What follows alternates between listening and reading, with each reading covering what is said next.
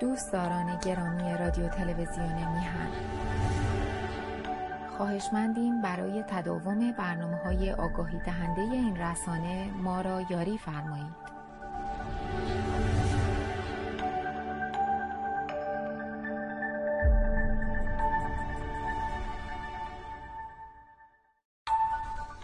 به با درودی دوباره.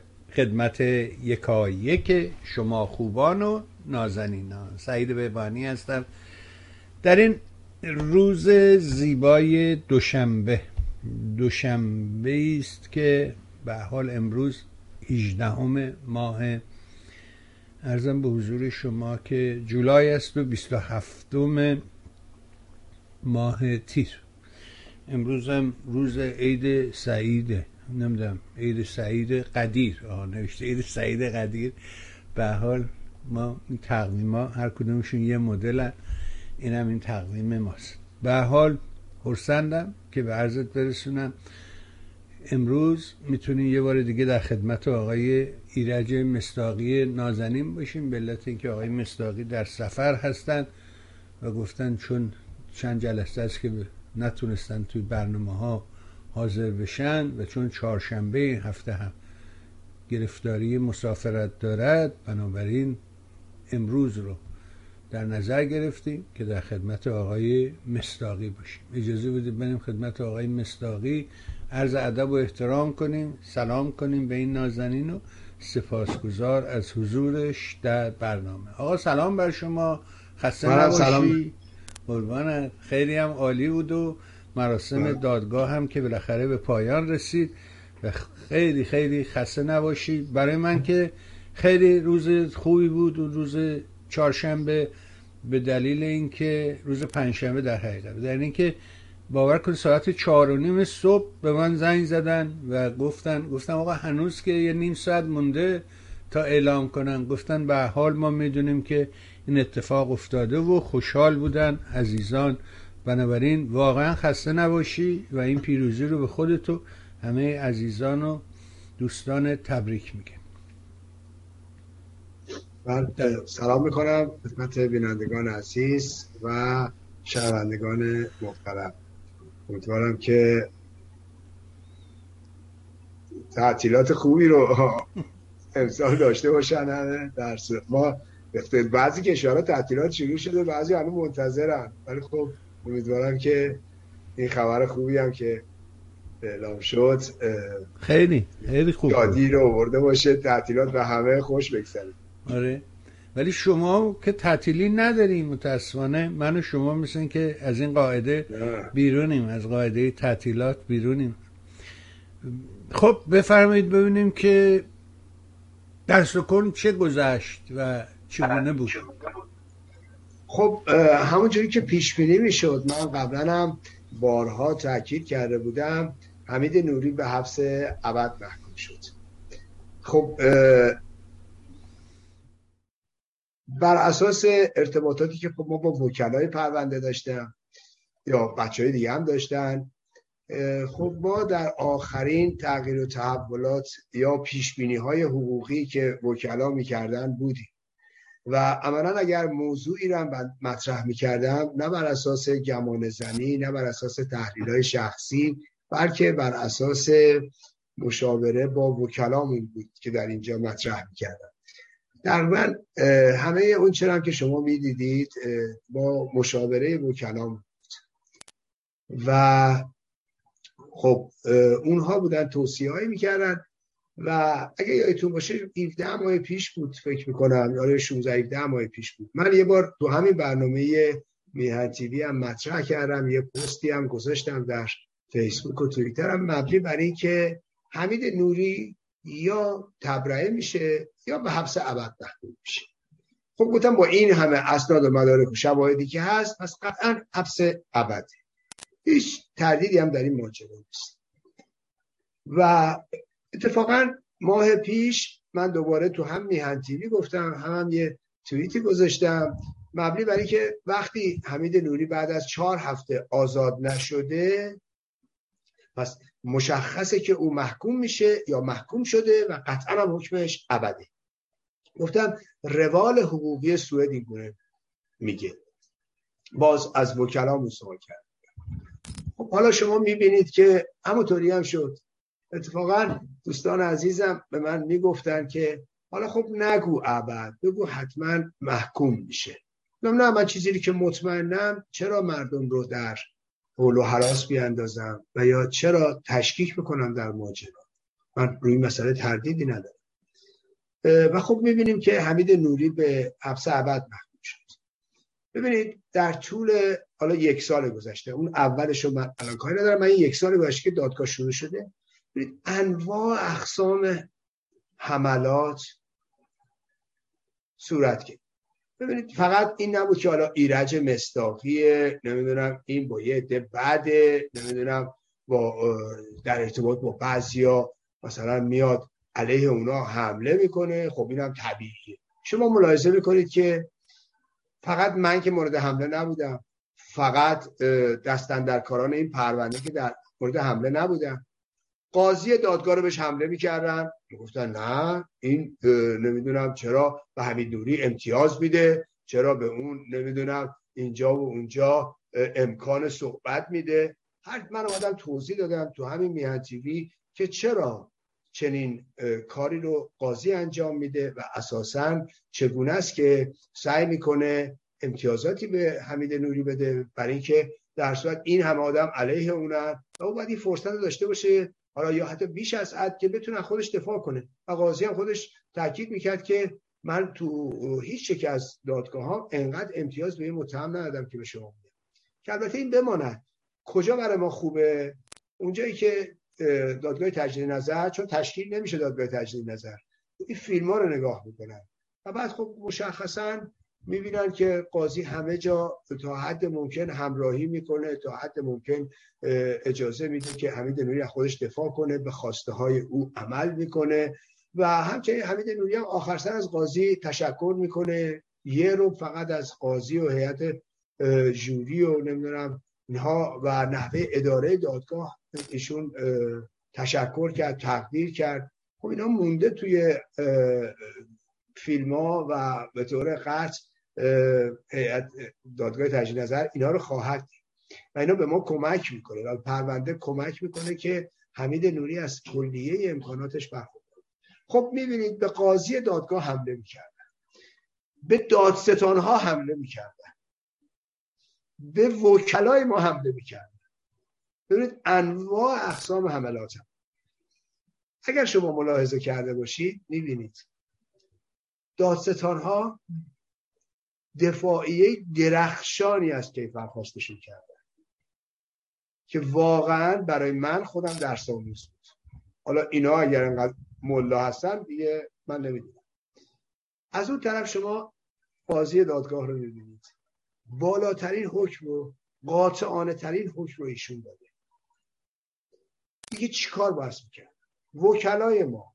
همونجوری که من بارها تو این میهن اومدم توضیح دادم. گفتم اینا بهترین وکلای ما با اعتبارترین وکلای ما خب شما ملاحظه بکنید توی سوئدن اینا با فرهنگ سوئدی آشنان با قوانین سوئدی آشنان با شیوه های سوئدی آشنان توضیح دادم قاضی سوئدی هیئت جوری سوئدی ها سوئدی هن.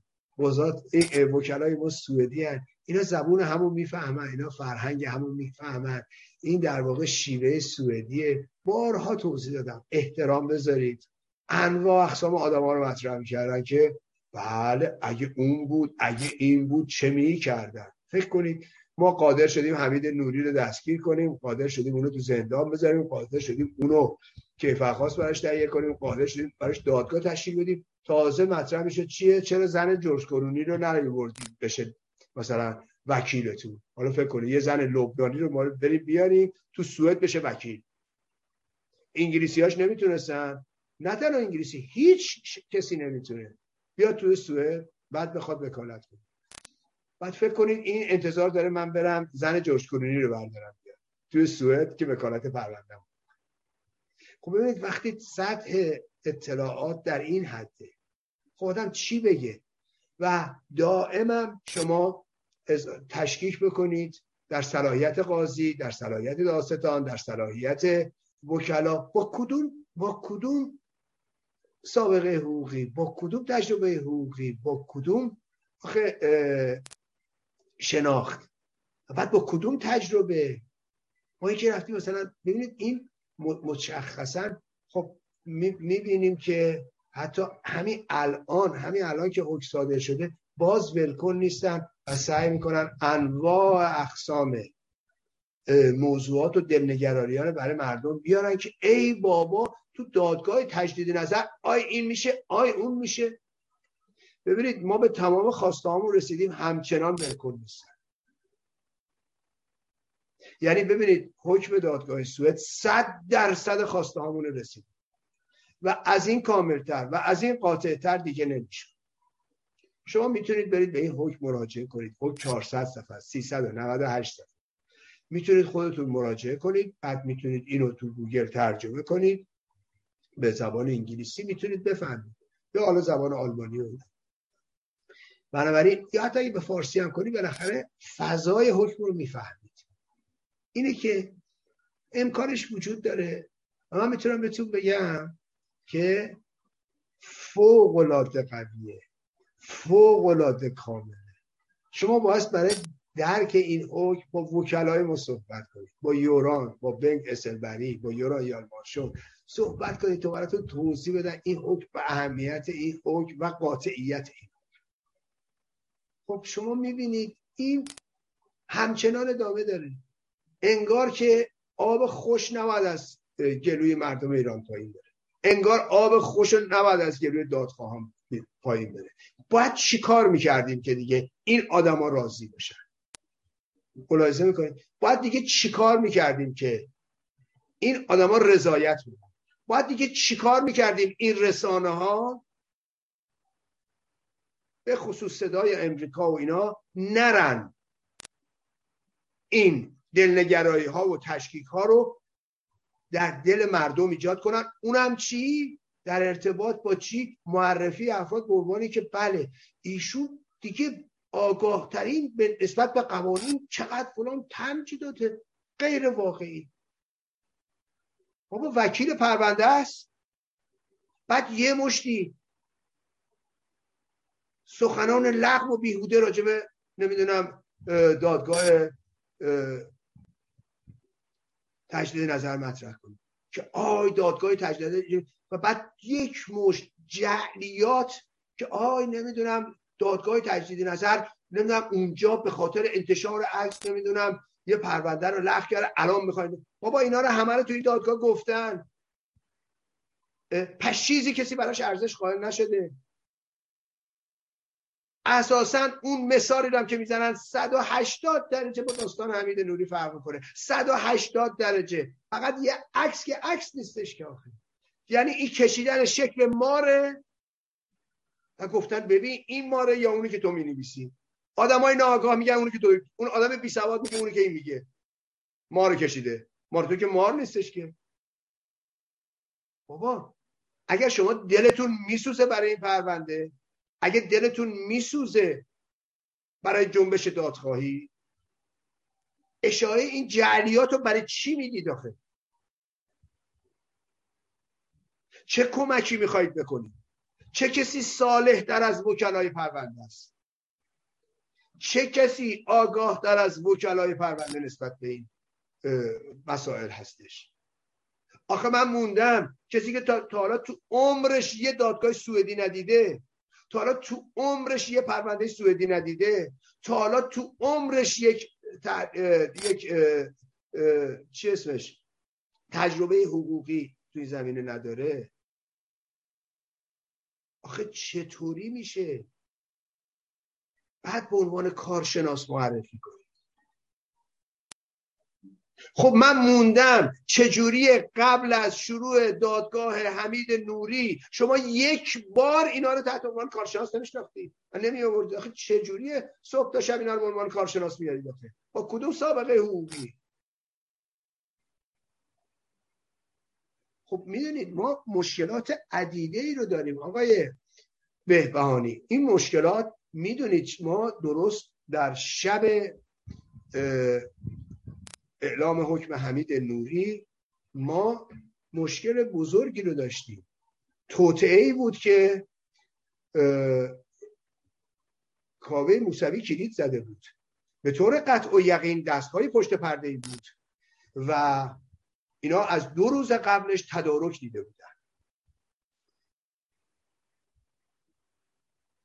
این سیاهکاری رو یکی از خبرنگاران بی بی سی کلید زده بود با هرش صادق ایوبی تماس گرفته بود و گفته بود ایرج مصداقی علیه تو این حرفا رو میزن که اونو تحریک کنن. اینو داشته باشید. پشت سرش حسن اعتمادی کاوه موسوی رو به صحنه میاره تو تلویزیون اندیشه که اون یه سری جفنگیات سر هم بکنه و وعده یک بیانیه رو روز دادگاه روز پیروزی دادگاه بدن. این همدستی حسن اعتمادی با کاوه موسوی در یک پروژه و یک در واقع توطعه خائنانه علیه دادگاه پشت سر این ماجرا کاوه موسوی یه بیانیه شریرانه رو می و برای و فکر می‌کنه زمینه لازم نزد هرش صادق ایوبی منبع ما. کسی که حمید نوری رو معرفی کرد کسی که اطلاعات سفر رو و همچنین در واقع چگونگی در چگونگی به دام افتادن حمید نوری هم مشارکت مستقیم داشت نقش اساسی داشت. فکر می‌کنه الان زمینه رو ایجاد کرده و حالا می‌تونه به سادگی امضای اینو سر دروغ و دقلها و جعلیاتی که سرهم کرده بود بگیره. هرش صادق ایوبی که خودش به خوبی تو جریان برنامه ریزی های صف... برنامه ریزی ها بود داستان ها بود و بخش اینا و خب اسناد مدارک شواهد صدا انواع اقسام کلیپ های صدا هست و انواع اقسام مدارک رو ما داریم که وجود داره و اثبات می‌کنه. خب این انتظار داشت بیاد یه مش دروغ و دقلای کاوه موسوی رو تکرار کنه. کاوه موسوی ربکا مونی و هرش صادقانی. اطلاعیه بدن علیه در واقع به نفع رژیم نکبت اسلامی به نفع حمید نوری در روز دادگاه. من مقاله نوشتم می‌تونید برید ببینید. یعنی یک حیاهو و جنجالی درست کنن در روز. با نوشته من با مقاله من با روشنگری من با انتشار سندی که کاوه موسوی با وقاحت و رزالت اومده بود از هرش صادق ایوبی بگیره. تمام داستان اینها رو من و تمام توطعه اینا رو نقشه برام کردم. اما اما و اینا دیگه نتونستن بیانیه بدن. اون وعده ای که با حسن اعتمادی می‌دادن همش سوخت و این پروژه کاملا سوخت. اما اما. همچنان همچنان این پروژه رو در صدای امریکا دنبال کردن و در ایران اینترنشنال. یعنی به طور حساب شده پوریا زراعتی کاوه موسوی رو به صحنه آورد در روز دادگاه در روز پیروزی جنبش دادخواهی تا اون جعلیات رو سرهم کنه. و از اون طرف با توجه به شناختی که نسبت به ماهیت موسوی نسبت به دروغ پردازی ها و حقبازی ها و شالاتانی هاش در صدای امریکا او رو به صحنه آوردن. خانم حمیده آرمیده. و بعد می‌بینید و بعد حتی به من اجازه ندادن که صحبت کنم. و منو قطع کردن. منتهای مطلب دست باز به اون دادن که تمام جعلیاتشو مطرح و حتی به طور وقیهانه نیما سربستانی رو سیما نروستانی خطاب کنه. و ایشون حتی به این همه اعتراض نکرد. یعنی تمام معیارهای تمام معیارهای روزنامه نگاری و خبرنگاری رو زیر سوال.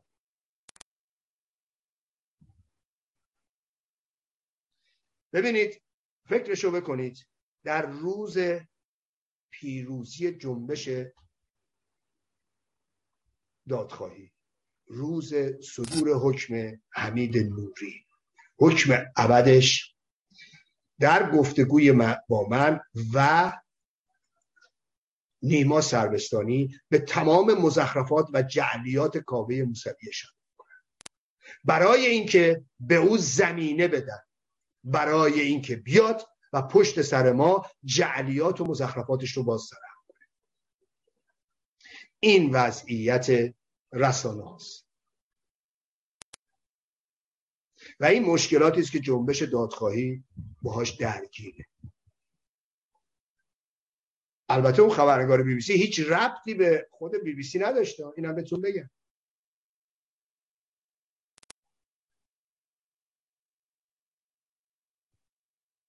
ولی خب چوبش کی می‌خوره؟ چوبش بی بی سی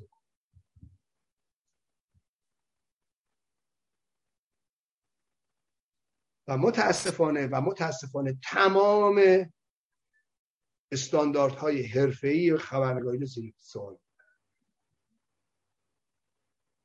و سیاهکاری از حد میگذره. در همون پروژه‌ای که کلید زده بود همین خبرنگار بی بی سی آقای جیار گل.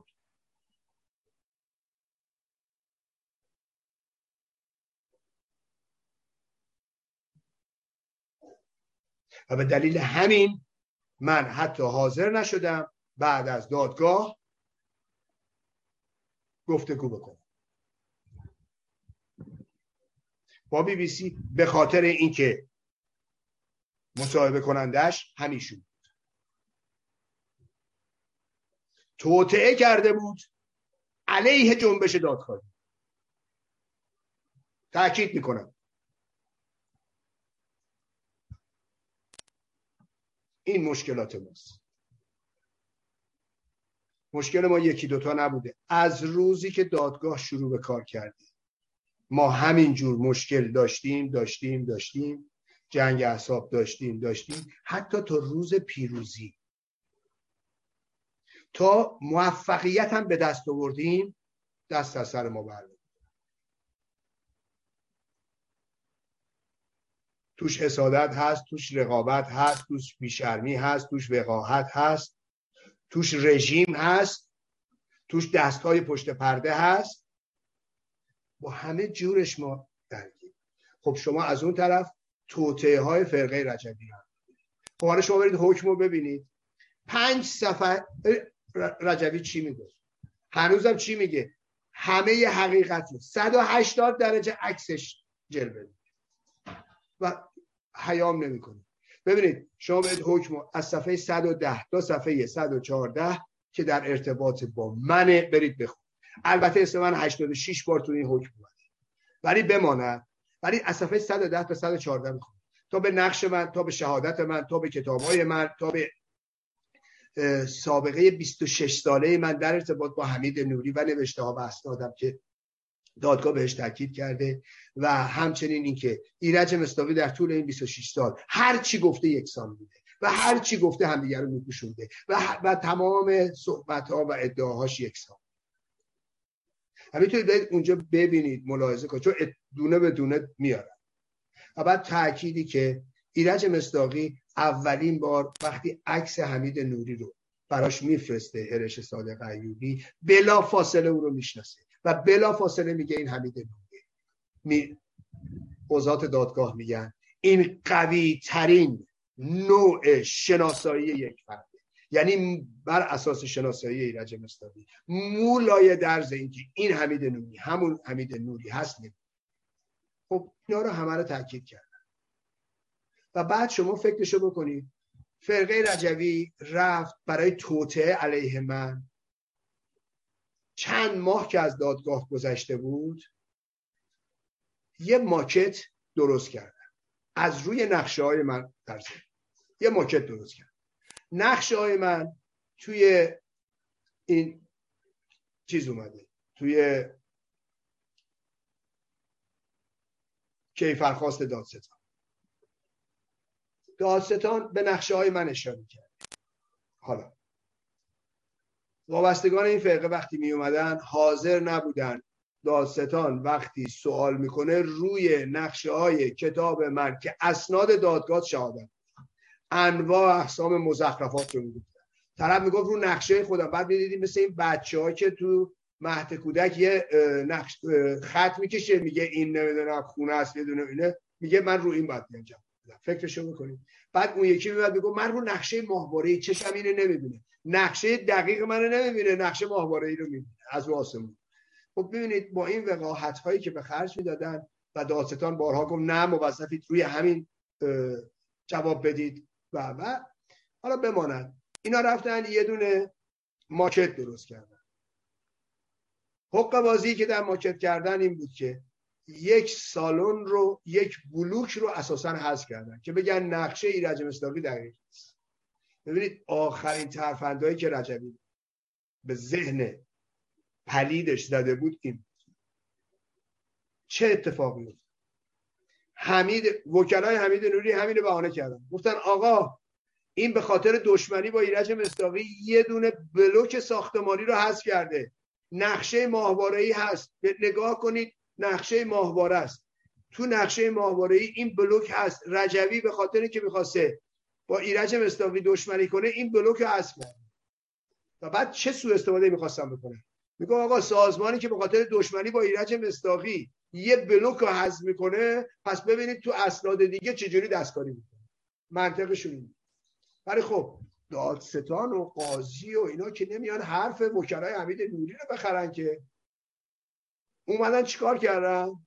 گفتن اصلا اونا ما مثلا مهم نیست. نقشه های کتاب منو توی دادگاه هم نقشه کتاب من رو بهش استناد کردم. و نه و نه اون ماکت فرقه رجبی. خب شما برید همه اینا تو کتاب هست. می‌تونید برید ببینید. خود این عضو توی حکم دادگاه هست. خود این دادگاه شاید براتون یه, یه حکم دادگاه بسیار جالب باشه. نگاه کنید. خب می‌تونید برید این حکم بخونید. حالا من بعدا براتون می نویسم و بعد برید ادعا و دروغ های که مطرح میشه این ور اون ور اونا رو ببینید. اینه که خب به رجبی بگید اگه جرأت داری اون چهار صفحه پنج صفحه حکم صفحه 110 تا صفحه 114 راجع به رجب اسلامی رو بردارید بیارید چاپ. و همین کاوه موسوی قالتاق بگید بابا تو بگید رو ترجمه کن اصلا اون کسی حکم نداره نمی‌دونه چی به چیه کجا به کجاست. همینجوری مزخرفات میاد سر هم می‌کنه. در کلاب هاوس های مشکوک رژیم و در فرصت هایی که این رسانه ها در اختیارش می‌ذارن. وقتی که دیدن خیانت او رو در حق جنبش دادخواهی. ملاحظه می‌کنید و خب این به نظر من یه چند صدایی بودن نمی‌دونم جنبش دادخواهی و این حرفا نیستش. نگاه کنید یه موضوعی رو من خدمتتون بگم. ابتدای که کهشون نه حقوق داره. نه یک روز حقوق خونده و نه ربطی به دانشگاه آکسفورد داره و همه اون چیزایی که تو من تو مطرح کرده و زبان من تو مطرح کردن و من تو ادعا کرده جل دروغ محضه و من همه اینا رو اثبات خب تا از کردهشون پشیمون بشن. چون با بد کسی طرف شد. خب این یه مسئله است. اما ببینید من گذاشتم این دادگاه تموم بشه. این هواشی نداشته باشه. و بعد به این مسئله علا که من مطلبم نوشتم مدت هاست نوشتم ولی دست نگه داشتم منتشر نکردم. اون اطلاعی هم که شب دادگاه دادم برای این بود که توطعه اینها رو برملا کنم و توطعه اینها رو افشا کنم که این گونه هم شد و خیانتی رو که می‌خواستن در حق جنبش دادخواهی کنن جلوش رو بگیرم و در روز صدور حکم حمید نوری اینا قصد فیل هوا کردن داشتن که با کله خوردن زنید مقاله منو می‌تونید برید بخونید و در اونجا اسناد و مدارکش رو هم گذاشتن خب ببینید ما با این همه مشکل مواجه بودیم. حالا این موفقیت به دست اومده که می‌تونید برید نگاه کنید. نگاه کنید حالا که در واقع میگیم حالا برید آقا نگاه کنید سالینا یه عده همچنان. آقا حالا پیروز شدید. مهم نیست کی اول بوده مهم نیست کی دوم بوده. خب؟ انگار که ما داریم سر مثلا مدال و کاپ و اینا داریم صحبت می‌کنیم. سه سال وقاحت و رزالت در حد این در, در با این پرونده بوده. انواع اقسام دروغ رو گفتن. حالا که همه چی روشنه میگیم آقا حالا برید ببینیم نه چی کار دارید آقا؟ بهش کنید همه پیروز شدن. نمی‌دونم فلان نمیسن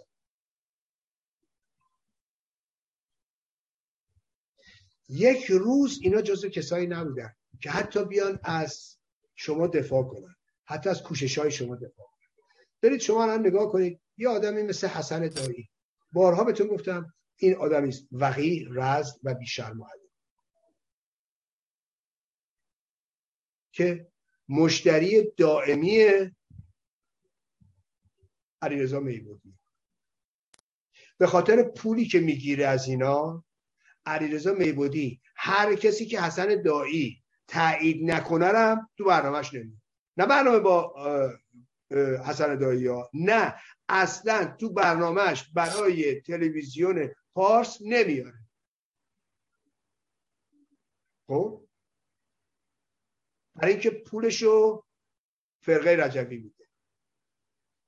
فرقه رجوی که تا دیروز می‌گفت علیرضا میبودی مزدور رژیمه حالا با هم رفیق شدن. اون پول اینا رو می‌گیره اونم زیپشو بسته. و میبودی حاضر نیست حتی کسانی که فرقه رجوی میگه نرو نسبت به اونا بیاره. اگه اشتباه می‌کنم آقای قبلا هم گفتم. میبودی. منو بیار تو برنامه. نیست. من که می‌شناسم شما رو که. بنابراین می‌خوام این رو عرض کنم. دوباره میاد چیه؟ با وقاحت میگه مردم میرن بهش میگن آقای حسن دایی مگه شما نبودی که می‌گفتی؟ حمید نوری رو رژیم گرفته. از دو تا کانالت شنیدی. تو همین برنامه میبودی. میبودی هم لام تا کام راجع به این موضوعات صحبت نمی‌کنه ولی مردم میرن تو کامنت براش می‌ذارن. اونم میاد با بیشرمی هر چه بیشتر. چون می‌دونید همون وقاحت رجبی رو اینم داره. میگه الان مطمئنتر از قبل. فکرشو بکنید. شما واکنش های رژیم رو ببینید. هنوز از قبل مطمئنتر شده که رژیم خودش حمید نوری رو به تله انداخته. تا این همه مصیبت تا بالاترین ارکان رژیم بره. خود رژیم کرده. خب ببینید وقتی میای توطعه های اینا رو هم افشا می‌کنی به یه عده زور میاد. حالا عده که حاضر نیستن بها هم بپردازن. اینه این متاسفانه این متاسفانه داستانی است که ما از روز اول این پرونده باهاش درگیر بودیم. کسانی که اساسا کنار با میسن کوچکترین کمکی به این جنبش نمی‌کنن. ولی بیشتری ادعاها رو دارن. این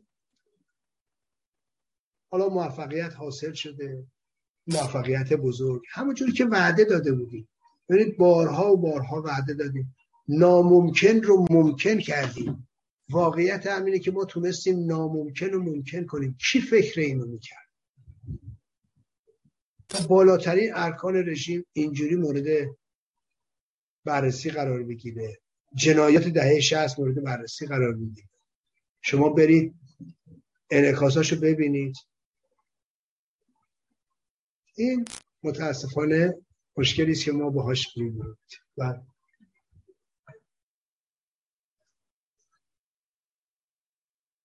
بله متاسفانه.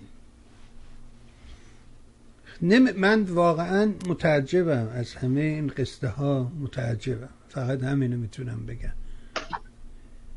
حالا من یه سوالی دیگه می‌کنم از شما و اونه که چرا این قضات بعد از دادگاه کنفرانس مطبوعاتی گذاشتن. دلیلش چی بود؟ این کار ذره عجیب بود. چرا؟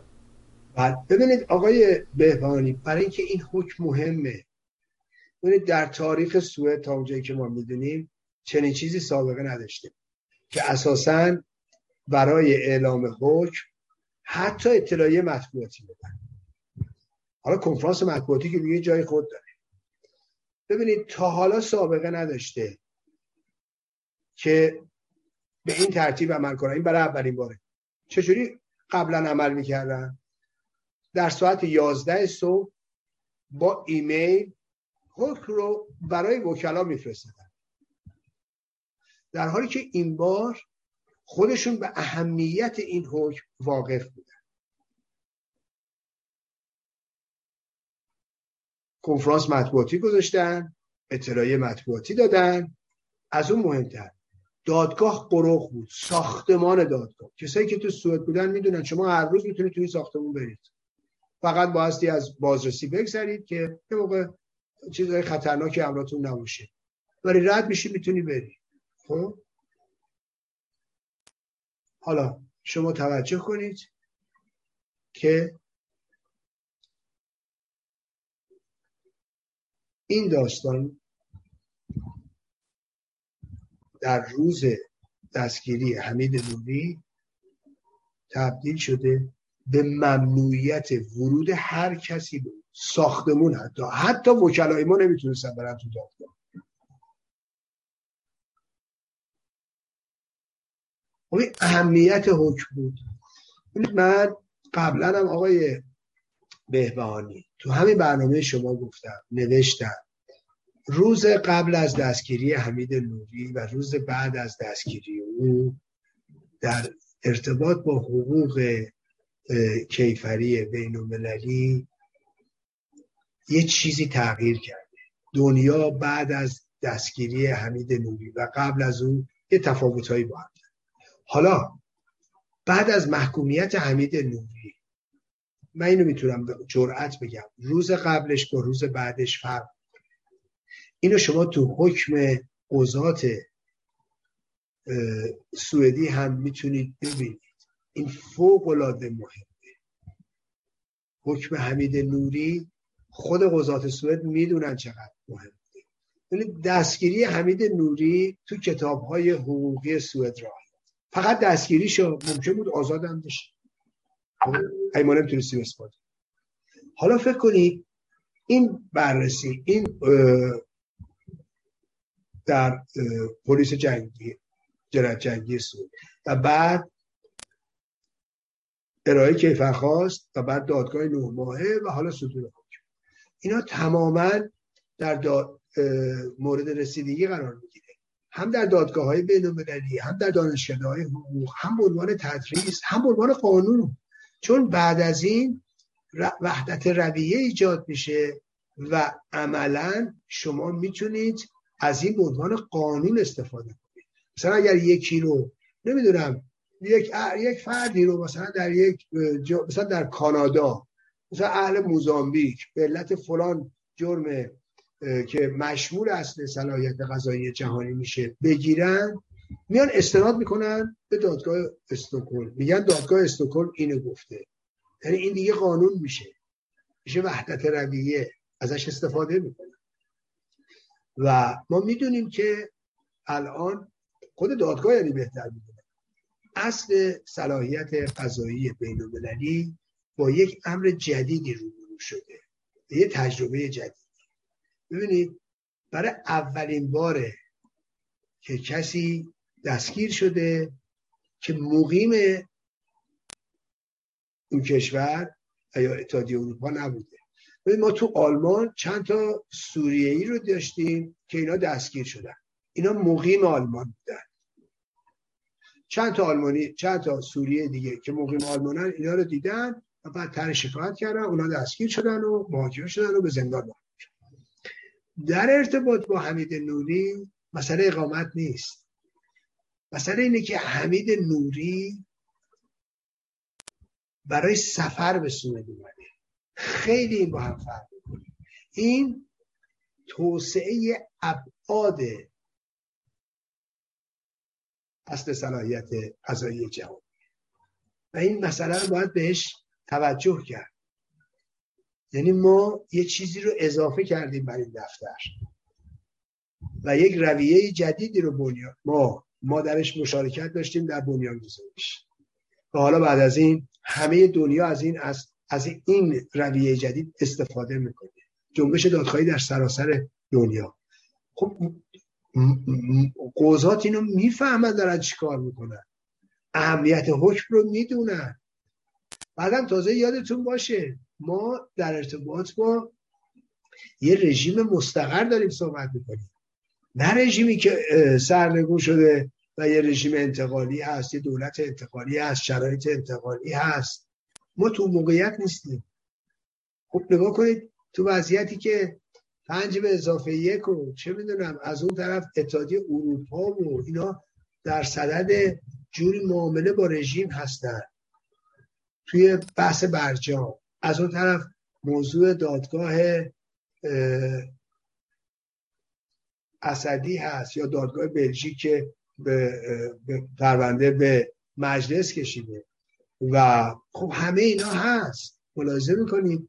و حالا خب خیلی واضحه که این موضوع اهمیتش رو دو چندان می‌کنه. ببینید یعنی می‌خوام بگم که اینقدر مسائل به هم پیچیده است و در ارتباط با همه و اینا همش بالا می‌بره اهمیت دادگاه رو. به خاطر همین روز قروخ بود دادگاه. بله.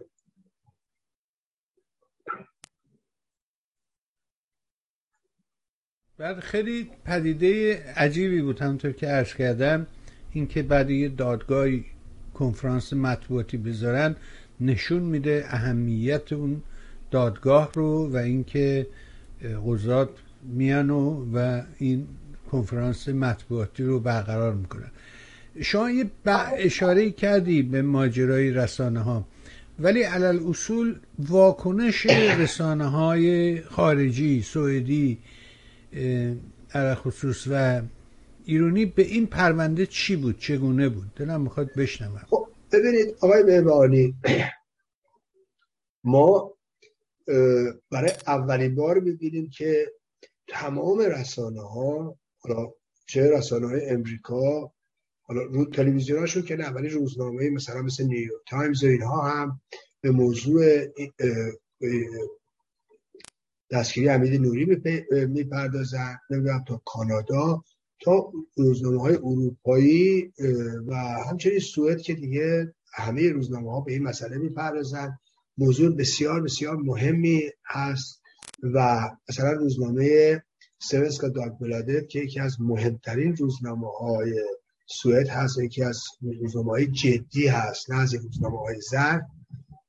هشت صفحه خودش رو به دادگاه حمید نوری و گفتگو با من و کسایی که تو این پرونده بودن. یا اصلا موضوع کشتار 67 و کشتار ده شخص اختصاص داده هشت صفحه است. خب شما فکر می‌کنید کی توی روزنامه شما می‌بینید معتبر هشت صفحه اختصاص بده به یک واقعه؟ ولی این کارو کردن تو روزنامه سمسکا بلاده ولی خب نشون میده که موضوع چقدر اهمیت در ارتباط با رسانه ها خب من می‌تونم بگم رسانه های فارسی زبان هم نقش مثبت داشتن هم نقش منفی داشتن. باید هر دو طرف ماجرا خب ما می‌بینیم که ایران اینترنشنال خب نقش فعالی داشته. چه در پایان دادگاه حمید نوری که خب تیم های مختلفی رو به اینجا آورده بودن. و همچنین اخیرا که باز هم نقش فعالی داشت ایران تریبونال در از بخوام ایران اینترنشنال در انعکاس اخبار دادگاه حمید نوری و یه ویژه برنامه هایی هم تهیه کرده. این به نظر من نقش مثبت ایران اینترنشنال در ارتباط با دادگاه حمید نوری و فعالیت زیادی که توی زمینه به خرج دادن و به نظر من مثبت بود. خب اما در کنار این می‌بینیم که متاسفانه اون برنامه زشت و اون برنامه غیر قابل دفاع غیر حرفه‌ای و من می‌تونم بگم شریرانه در ایران اینترنشنال با پخش میشه. در صورت با توجه به همه ایران اینترنشنال پخش میشه. در صورت با به نظر من توجه به هواشی موضوع و انتخاب روز پخش این برنامه به نظر من در روز پیروزی دادگاه یعنی انتشار حکم دادگاه صدور حکم دادگاه و پیروزی جنبش دادخواهی این تلاشی است برای تلخام کرد تلخامی مردم برای اینکه زهر بریزن توی این موفقیت و پیروزی و این به هیچ وجه قابل دفاع نیست. به هیچ وجه. ببینید من یه موضوعی رو خدمتتون بگم. در همه جای دنیا همه جای دنیا. از ایران بگیر تا کشورهای آفریقایی. از آمریکا بگی تا اروپا. از کانادا بگی تا استرالیا. در هر پرونده ای حتی اگه شما وکیل باشید. حتی اگه شما وکیل باشید. حتی اگر وکالت پرونده ای رو داشته باشید. به محض اینکه موکل اعلام کنه شما صلاحیت ندارید شما از این لحظه به بعد وکیل او نیستید شما از این لحظه به بعد تمایلی ندارید در همه نظام های حقوقی دنیا شما رو رابطت با پرونده قطع و از شما دیگه به هیچ وجه به این مسئله یاد نمی‌کنه. و اگر و اگر اون رسانه ها اصول حرفه‌ای رو دنبال کنن اگر دنبال جنجال آفرینی نباشن اگر دنبال کار به قول معروف سالم باشن به هیچ وجه سراغ اون یاد نمیرن ببینید کاوه موسوی نه وکیله نه درس حقوق خونده نه اجازه وکالت در هیچ جا داشته و داره و تو عمرش نداشته و تو عمرش اساسا دور این داستان ها نبوده. بنابراین وقتی شما اساسا او رو با این عنوان هم میاری جل عنوان دروغ حق بازیه و همدستی با جائل خب حالا اینم می‌تونم بگم نقطه منفی این داستان. کنیم نقطه منفی این داستان. و به نظر من بایستی نقاط مثبت و منفی این پرونده رو دید. و بایستی هم خوبی ها شدید هم مذرات شدید. خب شما می‌بینید بی بی سی ورد یک برنامه مستندی در رابطه داره تهیه می‌کنه. خود بی بی سی هم برهای مختلف گزارشاتی داده. ولی خب یه خبرنگاری هم داره که از این کارهای کثیف می‌کنه. و این رو هم باید توجه درسته اینو به پای بی بی سی نمی نویسی اما بی بی سی چوب اینو می‌خوره.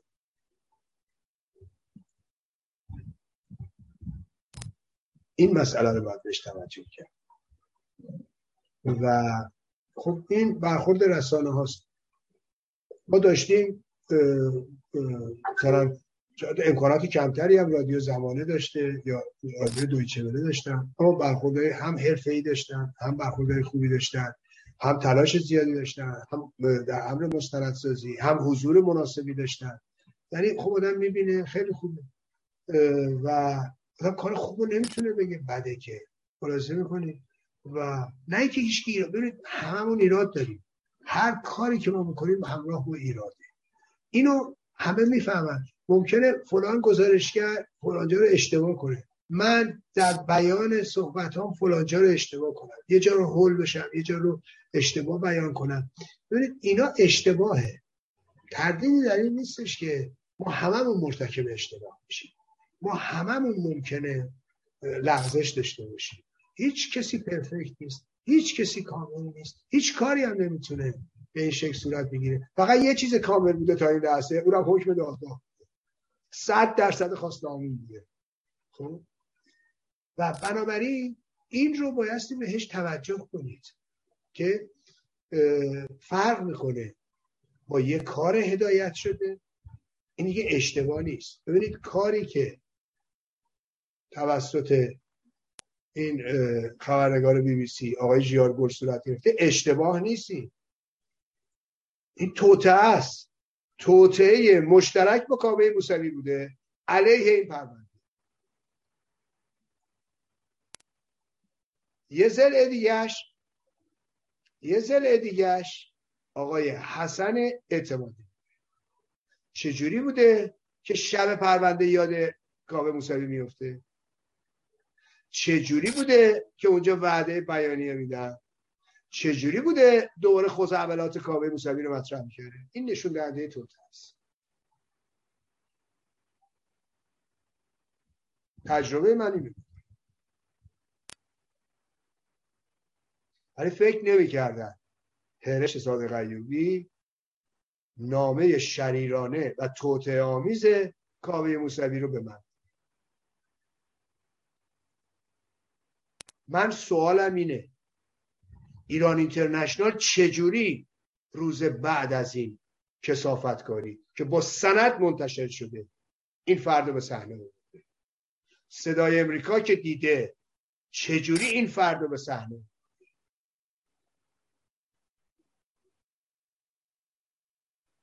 اینا دیگه به هیچ وجه اشتباه نیست. اینا به هیچ وجه اشتباه نیست. و مطلقا ما اشتباه.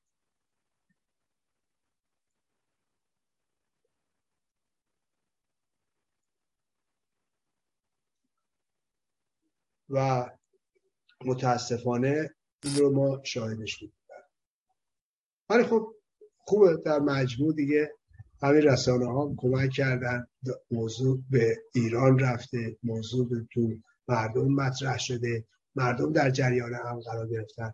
این هم نقش خوب رسانه هست ببینید شما منفیاش این ورور هست پرتش هست. منتها در مجموع اگه بخواید ببینی در مجموع.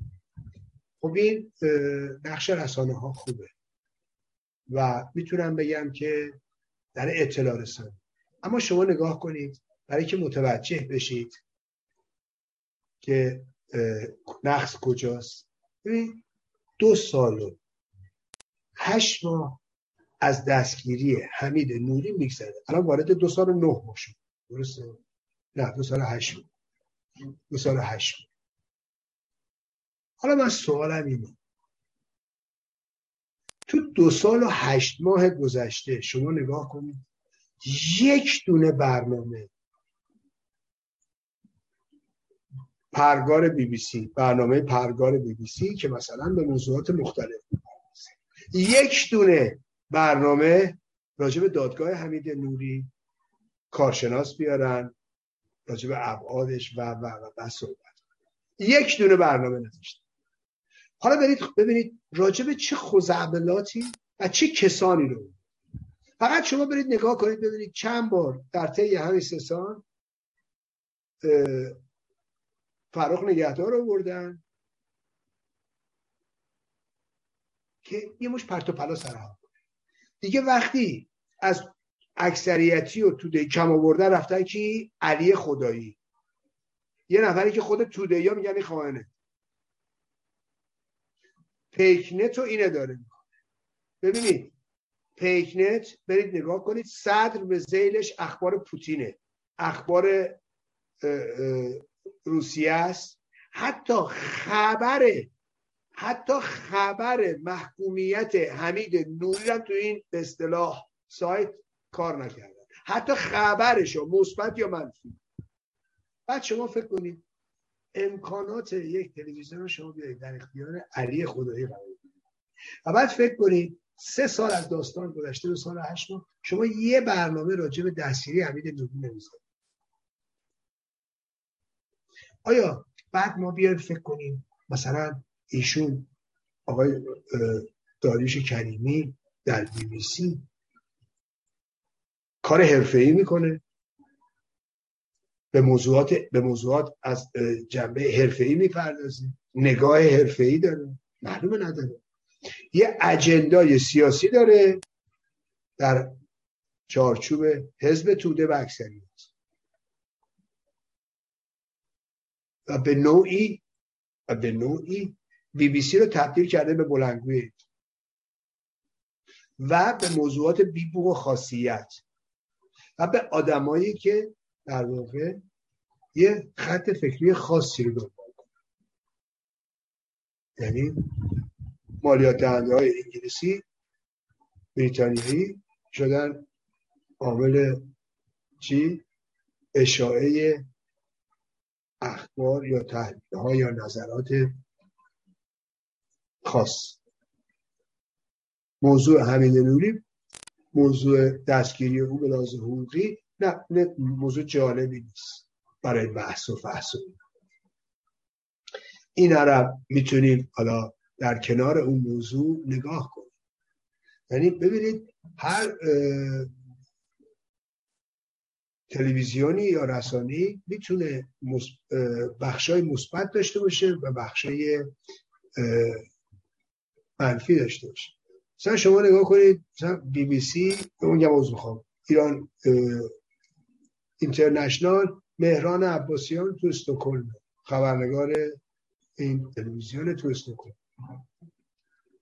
کارش خوب انجام میده از ابتدای دستگیری حمید نوری هم تو قالب دفعات حالا همیشه نه ولی غالبا اومده توی دم دادگاه. فیلم برداری کرده با من هم گفته بود حالا نه چون با من گفته بود کرده منظورم این نیست. منظورم حضور فعاله و گزارش فعاله. اینه که خب اینو می‌تونه آدم ازش دفاع کنه بگه این خوبه این کار خوبه. خب یه دونم که می‌بینی تو ایران اینترنشنال اون کار زشت رو انجام میده روز حکم دادگاه پوریا زراعتی اونم باید ببینی. آقای پوریا زراعتی خوب می‌شناسه کابه موسوی و اون روز به اون ترتیب برداشته بودتش آقای پوریا زراعتی به خود من روز به خود من ایشون بود روز ده آگوست خود ایشون به من قبل از گفتگو با خودم. تو این استوکهلم به من اون موقع با من و تو بود. گفت من با کابه موسوی حرفم شد. گفت یه موقع دروغای میگه کلت می‌خواد چیز ثبت شه. خب بعدی فکر کنید. یه سال بعدش بری کاوه موسوی رو برداری توفه بار کنی ببری توی ایران اینترنشنال. خود ایشون تو استکهلم به من.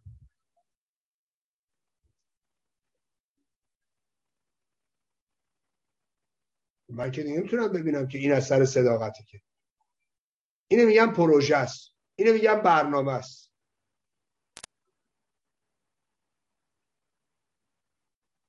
بله. بفرمایید.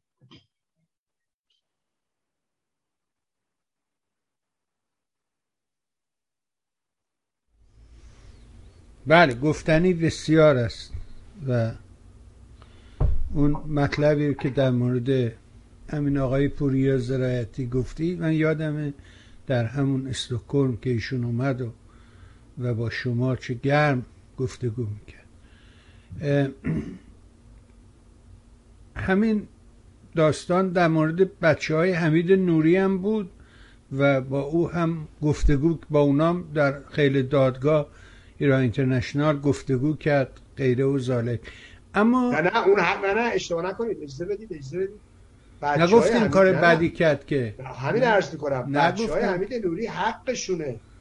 ما نگفتیم کار که نه من عرضم همینه. خب کامل که نباشه. فکر می‌کنم مثلا اگه رسانه ها با بچه حمید نوری یا با همسر حمید نوری یا با نمی‌دونم دامادش صحبت کنن کار غلطیه. یا اگه اونا رو بیارن روی خط کار غلطی. منظورم اینه. چون بالاخره اینجا یه تلویزیون و افراد میشنون و اگر دقیق نگیم بعد می‌تونه ازش کلی سوء تعبیر بشه. ببینید این حق اوناست. اون یه طرف ماجراست. ما باید یاد بگیریم. مثل همین مثل همین سوئدیا. ببینید دادگاه رو نگاه کنید چجوری به طرف حق میده دفاع کنه. چجوری بهش اجازه میده هر آنچه که می‌خواد رو بگه؟ خب ما باید همینطور باشیم. ببینید این نیست که چون من حقم اون ناحق دیگه حق نداره حرف بزنه. چون من فکر می‌کنم من عدالت خواهم اون ظالمه او دیگه حق نداره. منظورم اینه. حالا نه صحبت شما یا منظورم که اینو روشن کنه جان من در تایید همین صحبت شما که رسانه ها چه نقشی دارن گفتم با او هم مصاحبه کردن حتی. بله بله. این کار غلطی من نگفتم بود. کاملا درست نه چون اتفاقا اونا باید بیان خب بگن شما سوال درست بکن. کاری نداره. برای اینکه اونم یه طرف دعواست دیگه و دقیقاً. ولی آقای مهربانی سوال درست بکن. بگو آقا جان بگو بله. هیچ می‌دونید. الان شما نگاه کنید پدرتون منم می‌دونم تحت فشار منم می‌دونم زیر فشار منم می‌دونم زندان سخته منم می‌دونم تنهایی سخته. اما یه سوال از شما دارم. ببین پدرت سه سال این همه دارن میرن و میان.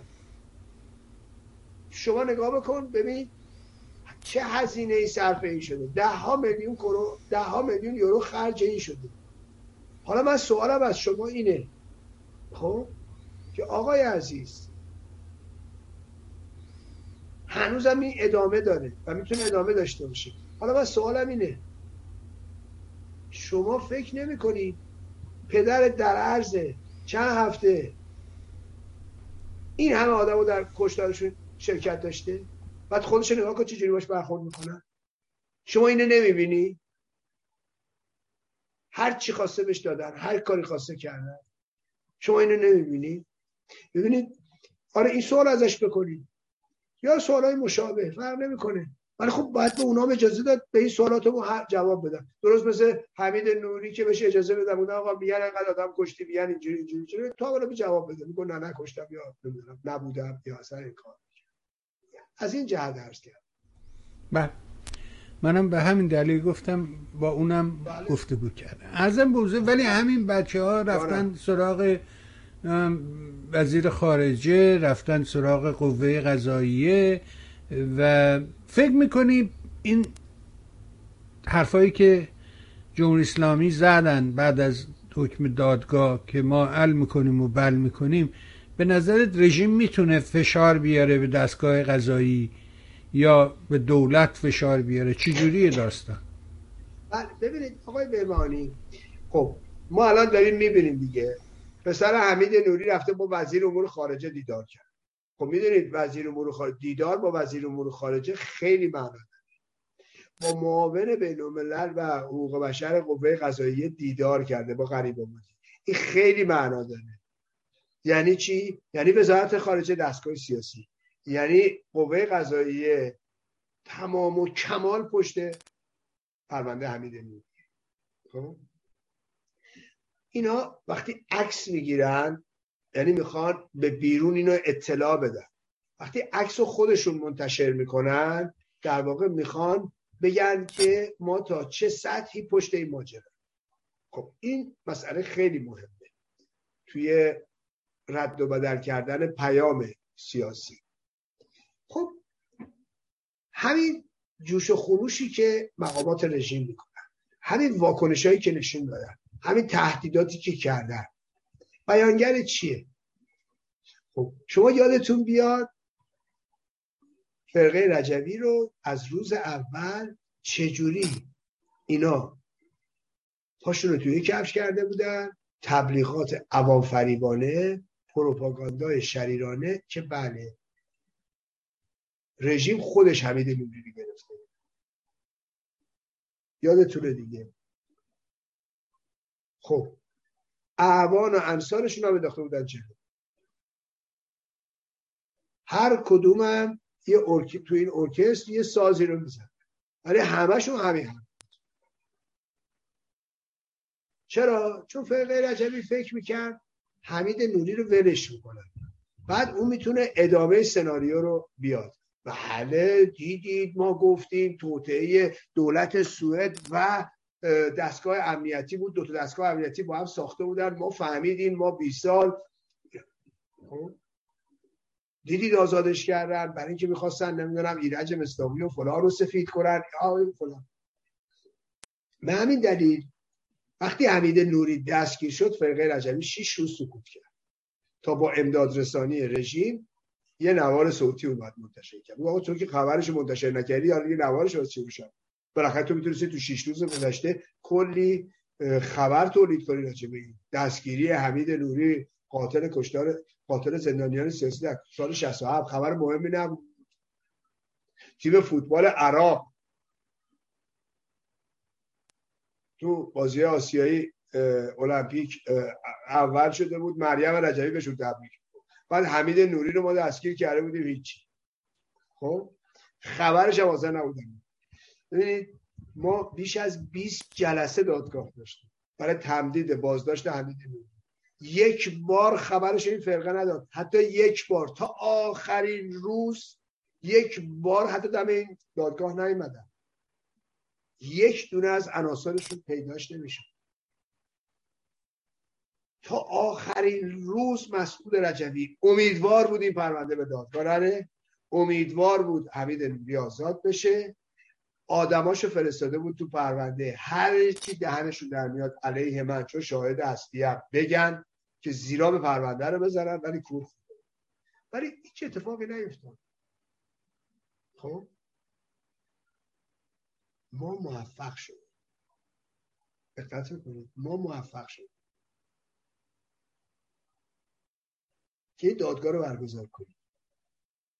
از اون موقع خیمه شب بازیش جلو دادگاه کسی که در عرض 21 ماه یک بار دم این دادگاه نیومده بود حالا یه مش رو از این ور اون ور دنیا جمع می‌کرد با پول و پله و غذا و هتل و فلان می آورد اینجا.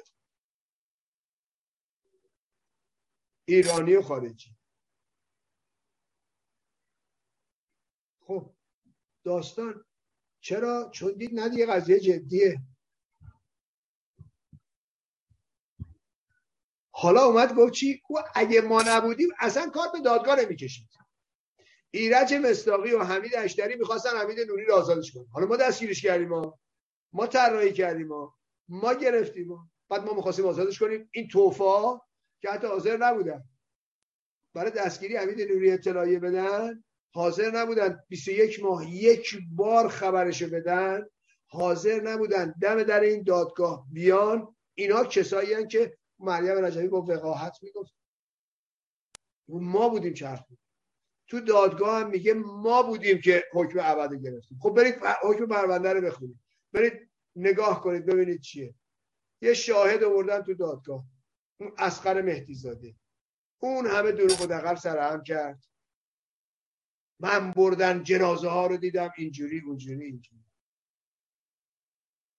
اول میپریدن تو هوا و یه مش جفنگیات سرهم کرد. با هدایت شخص خود رجبی. دادگاه. تمامش رو گذاشت کرد گفت اینا همش دروغه با زبان حقوقی گفت اینا همش سناریو سازی مورد تایید نیست. خب.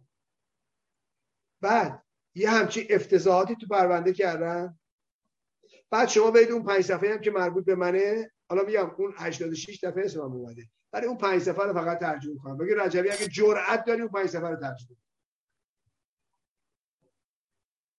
بعد میگه علا رقم توته های ایرج مستاقی پرونده نمی‌دونم ما موفق شدیم ما پیروز شدیم. یا نمی‌دونم نه ماه آزگار علیه نه ماه آزگار علیه کیفرخواست می‌زدن علیه داستان می‌زدن. می‌گفتن اسناد و مدارک ارائه شده از سوی داستان ضعیفه غیر مستنده.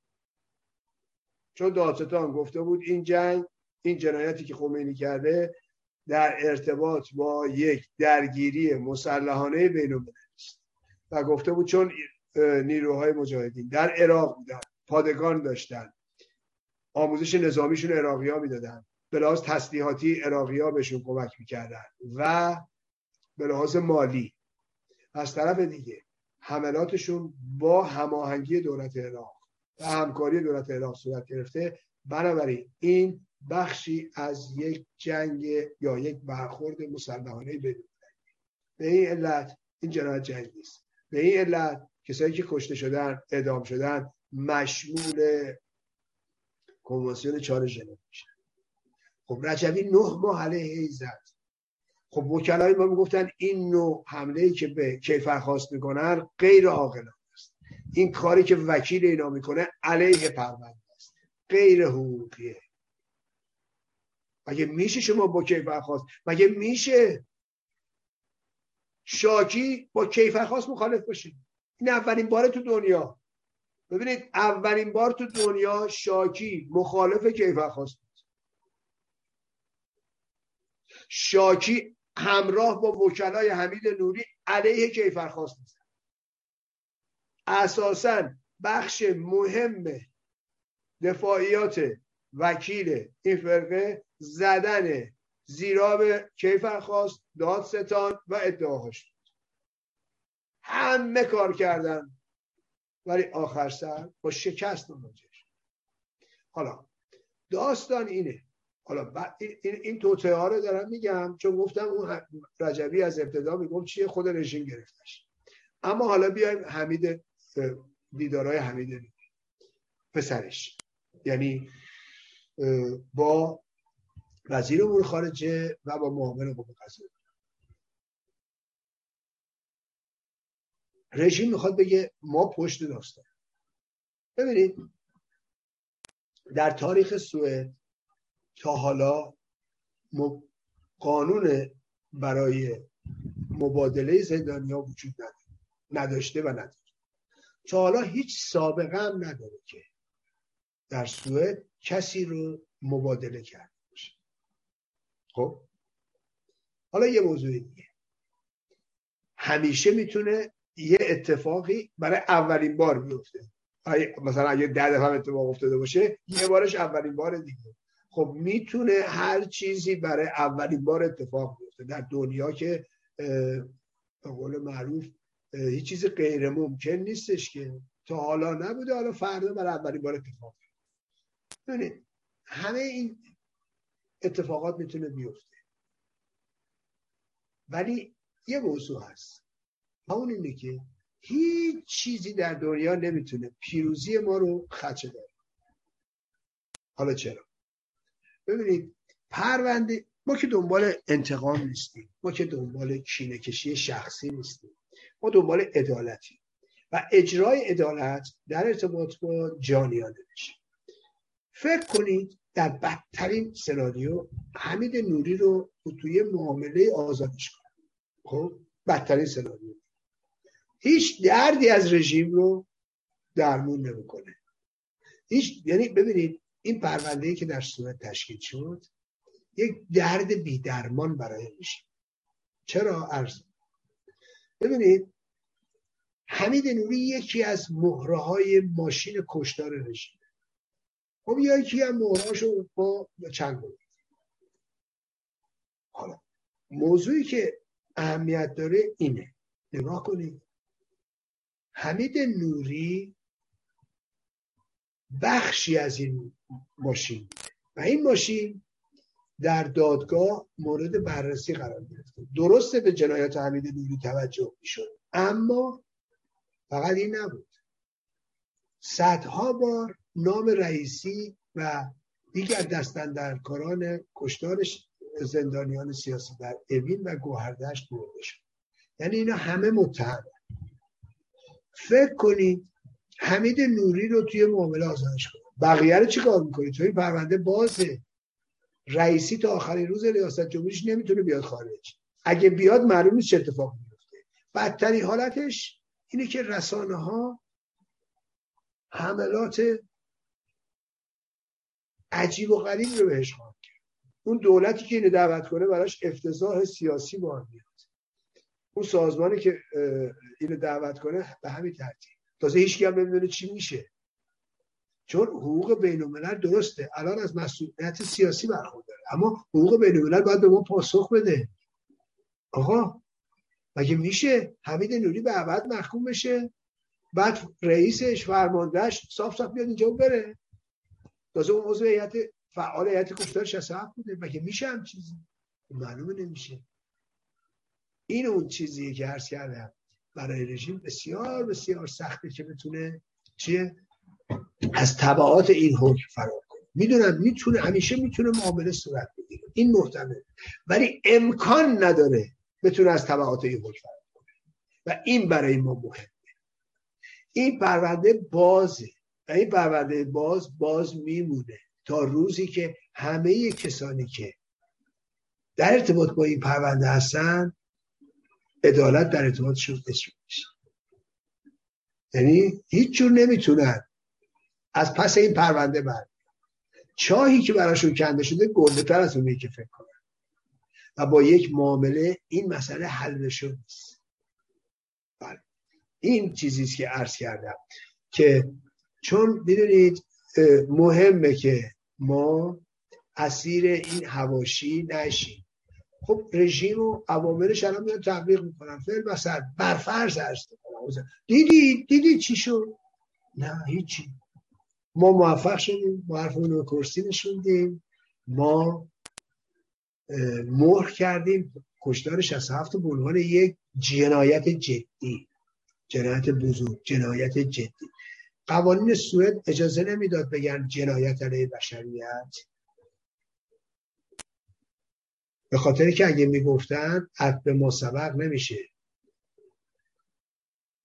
و در دوازده سال اخیر در سوئد. جنایت علیه بشریت و مورد پیگیری قرار میدن در اسلام بست سرایت ببینید اونتا قبلش نه. یعنی از قبلش نه.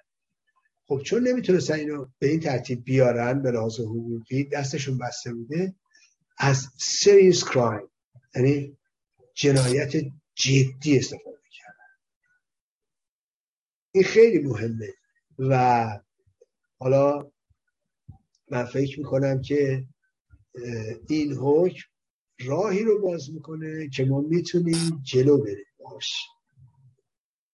و متوقف نمیشه این حکم. و این جای خوشحال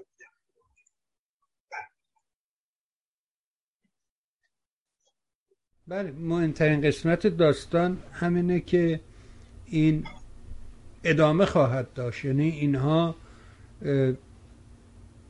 این وحشت در نظام جمهوری اسلامی ایجاد شده که اگر به خارج کشور بیاین ممکنه که این گرفتاری ها برای اونا پیدا بشه. این خیلی نکته مهمیه تو این پرونده. اما ای کاش که ما می‌تونستیم روز چهارشنبه در خدمت شما می بودیم مثل همه چهارشنبه ها به دلیل اینکه فردا ظاهرا در مجلس بلژیک راجع به این لایه تصمیم می‌گیرن این لایه رو عقب انداختن و گفتن سهشنبه فردا تصمیم گیری خواهد شد. اما علی حالا بپرسیم نظر شما رو راجع به این لایه چی فکر می‌کنی؟ آیا واقعا فکر می‌کنی مجلس این رو تصویب می‌کنه؟ نمی‌کنه؟ چجوری می‌بینی این صحنه رو؟ بله. تو فشار زیاده روی بلژیک. اینجا من بله. تو خبرها که دائما آمریکایی ها تو خبر اینجا خب خیلی مهمه که می‌دونی اینجا اصلا به خبر خارج از آمریکا اصلا اهمیت نمیدن هیچی وجود نداره. ولی راجع به این موضوع به خصوص حرف زدن. من دیدم که تد کروز و غیره راجبش اعتراض کرده بودن. حالا نظر شما رو می‌پرسیم ببینیم شما چی فکر بله. می‌کنید. از نظر من خیلی فرق نمی‌کنه. حالا من چهارشنبه و دوشنبه از نظر من این لایه تصویب میشه. طور قطع و یقین. تصویب میشه و اسدالله اسدی آزاد خواهد شد. این معامله است که من در ماه مارس یک بار خبر این رو دادم. کوتاه در لفافه دادم چون همون موقع در همین میان تیوی گفتم زمزمه هایی هست چون همون موقع مدیر کل دادگستری بلژیک یه دیداری کرده بود و قراردادی رو امضا کرده بود با سفیر رژیم در بروکسل و همچنین در اتحادیه. خب دولت پشت اینه. نخست وزیر پشت این, این لایه هست و همچنین وزیر دادگستری. تصمیمشون رو گرفتن. به خاطر این به سه شنبه منتقل شده چون چهارشنبه دیگه دادگاه مجلس تعطیل یعنی از تبعاتش هم می‌خوان دیگه برخوردار نباشه. و اینم بهتون بگم هفته گذشته بلیت هواپیمای آقای اسدی از فرانسه رو هم خریده بودن.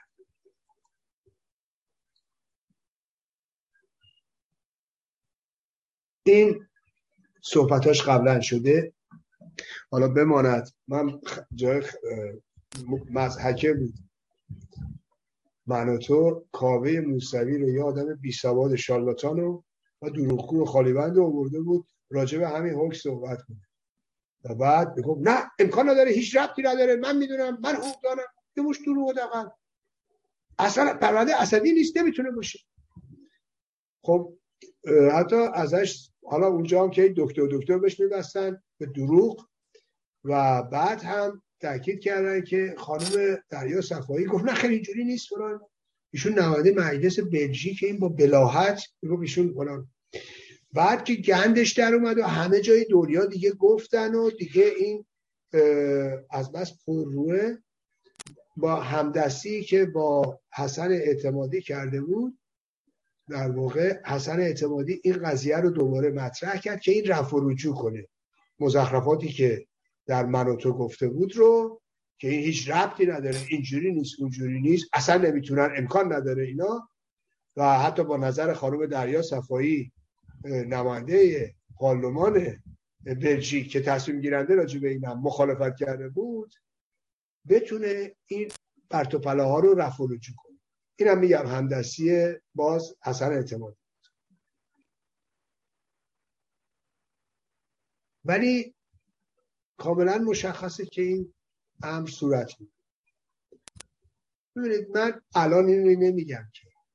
شما برید مصاحبه های من با همین بیهن تیمی ببینید. موقعی که این بابا دستگیر شد اسدالله اسدی چهار سال پیش و اون هسته سه نفره هواداران مورد اعتماد و نزدیک رجوی که به خدمت دستگاه امنیتی در اومده بودن و عامل نفوذی اونا توی روابط اینا بودن و تو به خصوص اون مرداد عارفانی که فوق العاده مورد تاییدشون بود فوق العاده به اینا نزدیک بود و در واقع کارت سفید داشت اینا. یعنی همه جای مراسم اینا می‌تونست بره همه جا می‌تونست فیلم برداری و عکس برداری کنه یه ضرب هم میفرستاد برندش خب؟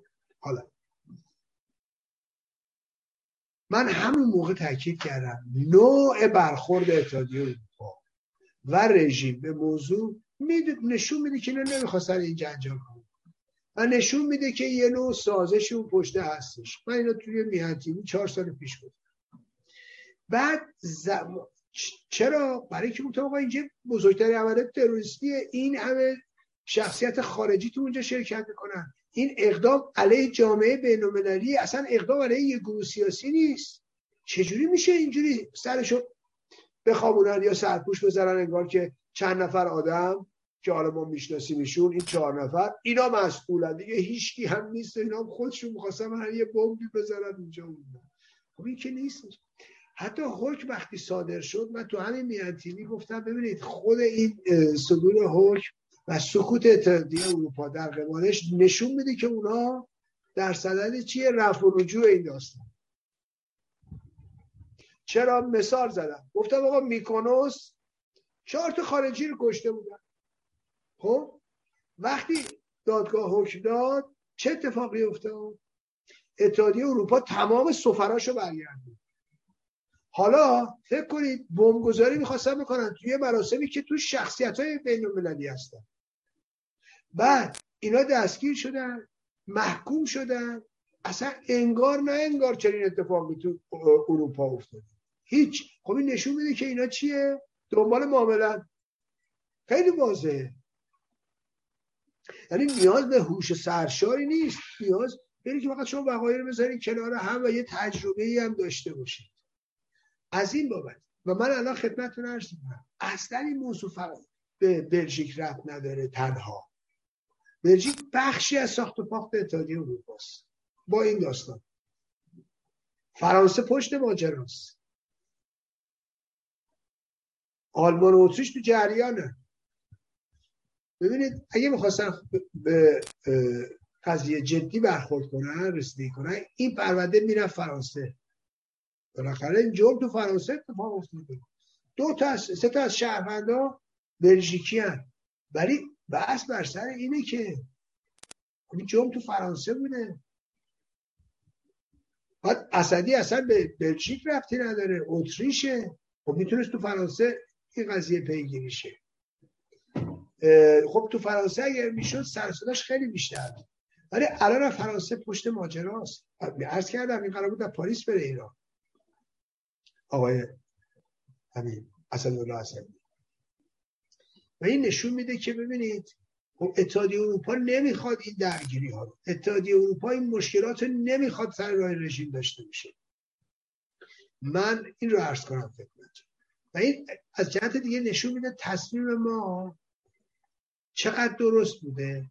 برای اینکه وقتی این پرونده رو کلید زدیم من مایل نبودم که موضوع توی در واقع سوئد ابتدا دنبال کنم. چرا؟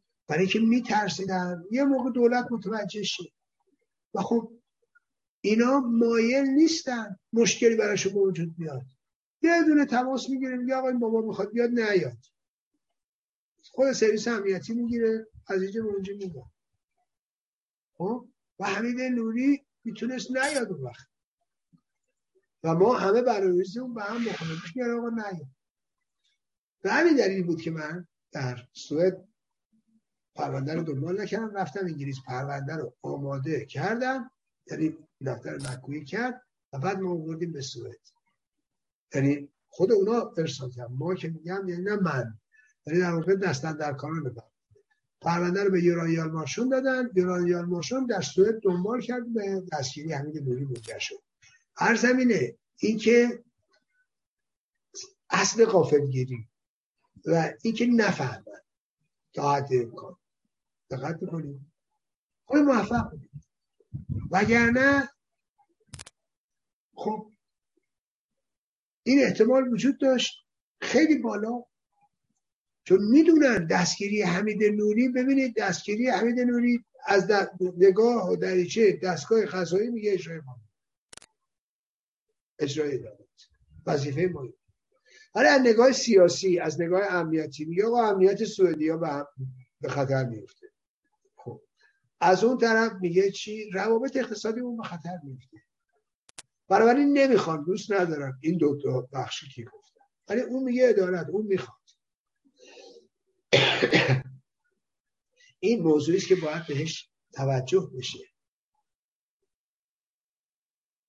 و بایستی دوتا رو همیشه کنار بزنی با چرا خاموش بریم و با اون جایی که فکر می‌کنی درسته و اینجا دستگاه قضایی است موضوع رو پیش ببریم. خب ما موفق بودیم دیگه. این درست شد. بنابراین حالا خیلی میان دشمنان جنبش دادخواهی. توجه کنید. یه سری هم تو دامشون میفتن بر اساس بی اطلاعی یا نادانی. ببینید بحث اینه. میان با فریبکاری میگن که دیدی اسدی هم آزاد شد. دیدی اسدی هم بر کردن؟ بفرما تروریست بر کردن؟ بیا دادگاه نوری فلان شکست. ما از اولم می‌گفتیم ما می‌دونستیم. حالا اصلا نمیگن که شما که ادعاتون بود که اصلا نوری دستگیر نمیشه. بعد ادعاتون بود که اصلا دادگاه نمیره. مثلا ادعاتون بود که اینا چیه قوه قضایی امپریالیستیه توی بعضیا. درسته؟ حالا. ولی نکتهش چیه؟ تفاوت پرونده حمید نوری و اسدیه پرونده اسدی بسته است. چهار تا متهم داره همین چهار تا که هستن. ولی پرونده حمید نوری پرونده بازه. حتی اگه آزادش کنن این پرونده بسته نمیشه. ولی اگه آزادش کنن پروندهشون بسته میشه. برای این بسته نمیشه. برای همین ما پیروزیم. برای همین اسیر این تبلیغات نشیم ببینید ما چقدر انرژی فقط هر دفعه من صرف میشه که ما اسیر این همه حاشیه نشیم اسیر این تبلیغات سو نشیم هیچ کجای دنیا نبوده جنبش دادخواهی یه نفر دستگیر بکنه و با این سطح از دشمنی مواجه میشه نیست اصلا. نبوده. برای برای قوزات برای خود داستان ها و برای پلیس پرونده عجیب بوده. اصلا این نوع بر اصلا این نوع دشمنی. اصلا اینجوری حمله به دستاورد. عجیبه براشون. اصلا نمی‌تونن بفهم مگه میشه؟ ما یه نفر دستگیر کردیم این همه هزینه داریم براش می‌کنیم. دولت صورت فکر کنید اصلا بعد خود اینا ببین چجوری به جون هم افتادن. علیه پرونده علیه این دستگیری. خب اینه که بایستی ما براش چاره ای فکر کنیم. می‌دونید؟ ولی که لایه این این لایه که به تصمیم مجلس برسه در واقع مشکلی بین اینهاست که حل میشه. ولی تو رابطه با سوئد اینجوری نیست تو رابطه با حمید نوری اینجوری نیست. پرونده بازه. حتی اگه خود آزاد شه ما می‌تونیم تو سطح بین المللی حرکت های خودمون ادامه بدیم و این جنبش رو ارتقا بدیم. ببینید من آدم خوشخیالی نیستم فکر کنید ولی هر چی که دارم وعده دادم عمل کردم و تو طی این چند, چند سال هم دیدید هر چی که قول دادیم وعده دادیم همش اجرایی شد. هیچ موقع همیشه بودم آقا اسیر حاشیه نشید اسیر حقوق نشید اسیر دروغگویی ها نشید اینطوری نیست اینطوری نیست. خب دیدید که موفق شدیم بعضی از دوستان من هنوز هم می‌پرسن. که بابا اینجوری میشه اونجوری میشه این از این استفاده کنه برن دادگاه تجدید نظر بعد اردو بشکنن نه دوستان. به خودتون بیاین. ما این پرونده رو از هیچ به همه چیز رسوندیم. اول هم گرفتیم مگه فکر می‌کنین شاید هرته که همینجوری پرونده رو به چیزی بیان حکم رو بشکنن یا حمید نوری آزاد اصلا اینطوری نیست. بنابراین هر چی که بشه هر چی که بشه بدترین اتفاقی که تو تو فکر می‌کنید اگه اتفاق ما پیروزیم ما به همه دستاوردهامون رسیدیم. بله.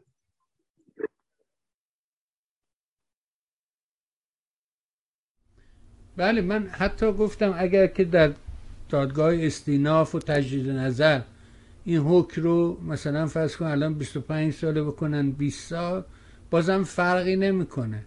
به حال اون دستاوردی که به دست اومده اون مهمتر از این حالا من من موردی بگم آقای بهبانی بگو در دادگاه تجدید نظر این حکم تغییر نخواهد بله خب, خب. من مطمئن من آب پاکی رو دست همه بریزم. برو. اون بحثی که من کردم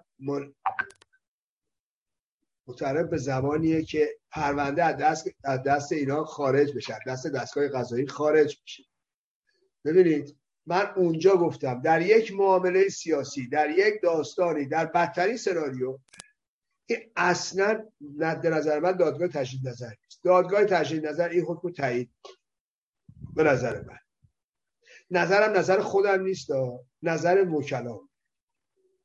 و یه چیز دیگه بهتون بگم که خیلی مهمه. اینا نمی‌دونن. مصاحبه نیری عنوان رئیس هیئت کشتار 67 و تایید کشتار. و اشاره به حکم خمینی. به نوعی تیر خلاص برای حمید نوری و پروندهش هم هست. این خیلی خیلی به ما کمک خواهد کرد. اینم بهتون بشارت میدم. اینم بهتون نوید میدم. که ما الان بعد از این با این مصاحبه دست اون خیلی هم پرتره اینه که به نظر من اصلا جای نگرانی نیست. این اطمینان رو وکلامون به من دادن. این اطمینان رو کارشناسان میدن. و توجهی به این کسانی که شما رو دلسرد می‌کنن یا ایجاد نگرانی براتون می‌کنن؟ نکنید. واقعیت هم اینه که این پرونده مثل روز روشنه که حمید نوری در دادگاه تجدید نظرم دوباره محکوم میشه. همجور که قبلا قول دادیم حالا کاری نداره.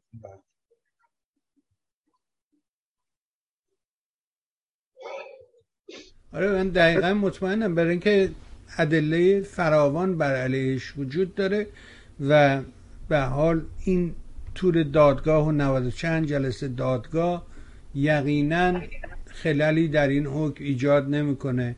حتما من به عنوان مثال اینو عرض کردم. گفتم اگر حتی این 25 سال بشه 20 سال بازم در اصل ماجرا تغییر نمی‌کنه. بذار حالا که صحبت رو به اینجا رسوندی بذار یه سوالی بکنم. راجع به این سفر بایدن و و حرفایی که اونجا زد و بعد هم گفت ما اجازه نمیدیم ایران به بمب جمهوری اسلامی به بمب اتمی دسترسی پیدا کنه و بلا فاصله در ایران قلقله شد. از خرازی تا لاریجانی اومدن و راجب این موضوع که ما می‌خوایم و می‌توانیم حرف زدن. فکر می‌کنی چرا این حرفا رو می‌زنه؟ دنبال خب ببینید بله. آقای بهبانی ببینید اولا ملاحظه کنید سیاست دوگانه غرب با رژیم نکبت اسلامی و عراق. صدام حسین هی می‌گفت من ندارم. می‌گفتن بده. واقع چجوری بدم؟ باید بسازم بدم چون ندارم. شما که این همه بازرس داشتید صبح تا شب بودن اتاق خواب ما رو دادن گشتم ندارم که چی بدم آخه؟ بعد خب دیدید که منتهای مطلب قبول نمی‌کردن و علا رقم که بارها و بارها عراق مورد حمله نظامی قرار داده بودن حمله موشکی قرار داده بودن ولی با این حال همچنان قطنامه شورای امنیت می‌گفت اگه عراق تمکین نکنه با عواقب جدی رو خواهد شد. عواقب جدی هم تو جایی که گنجونده بودن یعنی حمله نظامی. خب؟ امریکایی ها می‌دونستن به لحاظ حقوقی دارن چیکار می‌کنن. وقتی اون قطنامه از شورای امنیت گرفتن من گفتم صد درصد جنگه. همه می‌گفتن چرا؟ گفتم ببین عراق رو تحریم اقتصادی کردن. بدتری تحریم اقتصادی هست. نفت در برابر غذا هست. بعد, بعد منطقه پرواز ممنوع هم هست. چه در شمال چه در جنوب. بعد نظارت مستمر هم هست. هر جایی هم که بخوان میگردن بعد خود عراقیان بخش زیادی رو منهدم کردن. گزارشات هم دادن خب بمباران هم که هر موقع می‌خوان آمریکایی ها می‌کنن با موشک هم می‌زنن. موشک های کروز. خب حالا میگید عراق با عواقب جدی روبروه. این عواقب جدی یعنی چی؟ تحریم که بدترین نوعش هست. زدن که خب دارید می‌زنید. منطقه پرواز ممنوع که کردیم. پس اینا هیچیه دیگه. پس اینا چیز خاصی نیست. نکتهش اینه. پس غیر از این چیکار باید کرد؟ عواقب جدی معنی بده یعنی جنگ یعنی حمله نظامی. این امریکایی تو قطنامه شورای امنیت اونا هم که امضا کردن همه می‌دونستن نتیجه این میشه. وقتی من می‌دونم یعنی اونا می‌دونن دیگه. دانش اونا که از من خیلی بیشتره توی زمینه. بنابراین ما دیدیم که حمله کردن. ولی رژیم هی میگه دارم. میگه می‌تونم بسازم. میگه امکانش دستمون هست. میگه چند هفته نیاز داره. همین الان داریم 60 درصد خریدسازی می‌کنیم. در عرض می‌تونیم چند هفته بکنیمش 90 درصد. خب ولی چیه؟ غرب کوچکتری موزه گیری نمی‌کنه. یک بار تهدید نکردن رژیم. حتی یک بار. در بدترین حالت خیلی که می‌خوان مثلا دیگه تهدید کنن میگن همه گزینه ها روی میزه. بعد می‌دونی چند ساله دنبال 20 سال دنبال معامله با رژیم. هنوز هم میگه همه گزینه ها رو میزه. بعد یه چند سال دیگه می‌خوام گزینه دیتی بیاریم نگاه ببینید این ررز می‌خوام بکنم که این سیاست دوگانه است که اینها دارن. بله رژیم به دنبال ساخت سلاح اتمیه. و الان دارن اینا زمین سازیشون می‌کنن. می‌خوان قبح قضیه رو بریزن. می‌خوان آدما رو عادت بدن به یه دفعه اعلام کنن که ما آزمایش اتمی داریم یا بمب اتمی دست پیدا کردیم. نگاه کنید اینا به دنبال ساخت بمب شیعی هستن. وقتی خرازی همین خرازی که الان اومده اینجوری موضع گیری کرده گفته با امکان ساخت سلاح داریم ولی نمی‌خواد بسازیم دروغ میگه. چون خرازی وزیر امور خارجه دولت خاتمی بود و همون موقع پاکستان آزمایشات اتمی خودش کرد. چی گفت آقای خاتمی عوض می‌خوام خرازی. گفت این بمب اسلامه. خب کسی که دنبال بمب اسلامی هست پاکستان که سنی که غالبا. جدا از اینکه روابط نزدیکی با آمریکا دارن. آیا فکر می‌کنید این کشوری که بمب اتمی پاکستان رو بمب اسلام می‌خونه آیا به دنبال ساخت بمب شیعه نمیره؟ معلومه که میره. آیا این داستانی نیست که ما باید بهش توجه داشته باشیم؟ ببینید اینه که من میگم در هر صورت از ابتدای قضیه از ابتدا نوع برخوردشون با رژیم فرق کرده برای همینم وقتی که نظارت رو کم کرده. دوربینا رو خاموش کرده. غنیسازی رو به 60 درصد رسونده. خب؟ این همه کیک زرد غیرقانونی تولید کرده. اورانیوم بیش از حد داره. بعد تازه یه مکانیسم ماشه هم تو قطعه شورای امنیت هست که راحت می‌تونن اون مکانیسم ماشه رو فعال کنن و بعد شرایط به قبل برگرده. ولی نمی‌کنن. چرا؟ چون همچنان به دنبال سازش با رژیم همچنان به دنبال معامله با رژیم هستن و این چیزیه که ما باید توجه داشته باشیم. تو تحلیل های سیاسی هم همچنین. و بعدم خودمون رو دیگه معطل این که نمی‌دونم این داره جنگ میشه و حمله میشه و اینا نکنیم. فعلا که چنین خبری نیست. حالا آینده امیدوارم نباشه ولی شواهدی که تا ام تا امروز هست ببینید ما 20 سال گذشته با این مواجه بود بالاخره ممکنه یه روز حمله نظامی هم باشه. ولی ببینید فکر کنید 20 سال دارن میدن. ما خسته نمیشیم. تو این 20 ساله رژیم نابود کرد ایران چند بار. یعنی از هر جنگی بدتر. تو این 20 ساله فقط می‌تونم بهتون بگم بیش از 500 هزار نفر تو تصادف رانندگی موندن. شوخی نیست چندین برابرش زخمی شدن. کجای دنیا همچی تلفاتی داره جنگ؟ از جنگ بدترن اینا. فقط تلفات جاده ایشون از جنگ بیشتره. و بدتر از اون. بر, بر ایران هم حاکمه. هر روزم داره بدتر میشه هر روزم تخریب ها بیشتر میشه. این و واقعا وضعیت فاجعه آمیزه و واقعا فاجعه آمیزه ولی چه کنیم؟ رژیم به دنبال ساخت سلاح اتمی و این برای دنیا خطرناکه برای منطقه خطرناکه برای ما خطرناکه. مسابقه تسلیحاتی را میندازه. الان فردا عربستان و چه می‌دونم از اون طرف قطر و برید حتی همین عراق. برید تا اون بعد میره تو کشور آفریقای آفریقایی. عرب مثل مصر مثل مراکش مثل تونس. ببینید اینا همه پول هم دارن یا می‌تونن به دست بیارن یا اونا هم بالاخره میگن ما برای امنیتمون می‌خوایم. چون سلاح اتمی یه سلاح بازدارنده است. سلاح تهاجمی که نیست سلاح برای حمله نیست که سلاح برای بازدارندگی داره. این اون چیزیه که باید خب خیلی توجه داشته باشیم. که چرا این سلاح اتمی بده؟ برای که همه می‌خوان. اما تو منطقه که این همه غیر آدمای غیر مسئول هستن و این همه رقابت ها هست اومدن سلاح اتمی یعنی رو بشکه بارود زندگی می‌کنه و به شدت خطرناکه و حرفایی که هم خرازی زده و هم دیگر همون لاریجانی که گفتیم محمد جواد لاریجانی و دیگر مقامات رژیم دارن پشت سر هم میان. به نوعی عادی سازی ساخت سلاح اتمی است می‌خوان یواش یواش تو ذهن مردم جا بندازن. یواش یواش انقدر بگم بگم مردم روزی که گفتم میگن اه پس این بود. اینه. و امیدوارم که فشارها باعث بشه که رژیم دست از این سیاست برد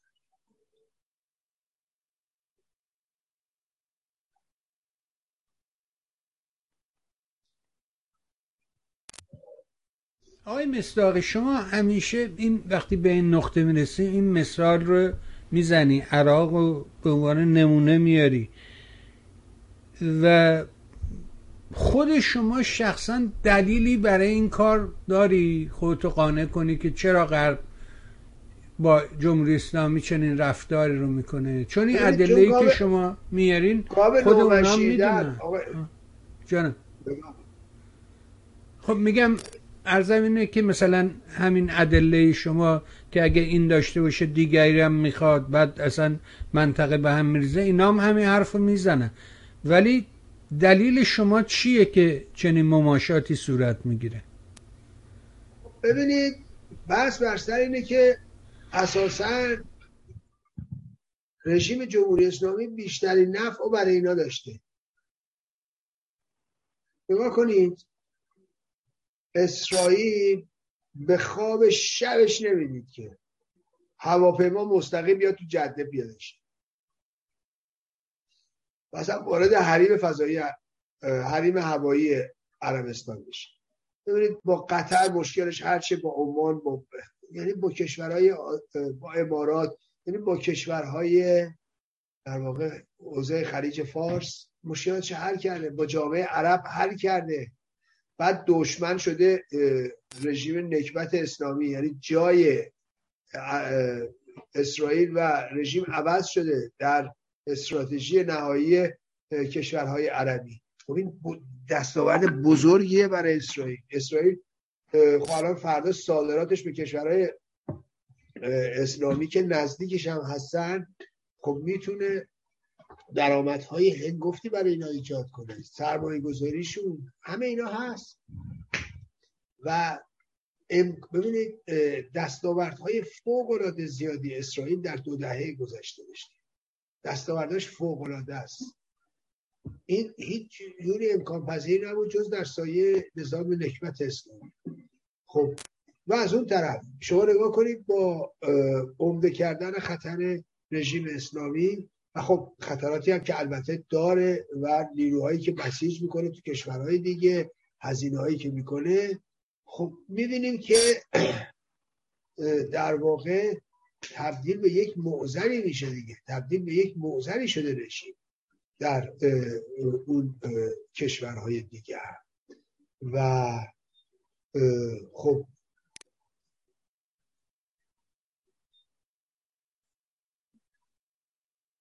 امریکایی ها اروپایی ها با وجود یه همچین دشمنی که کشورهای عربی دارن و خب واقعی هم هست سیل سلاحی که میفروشن.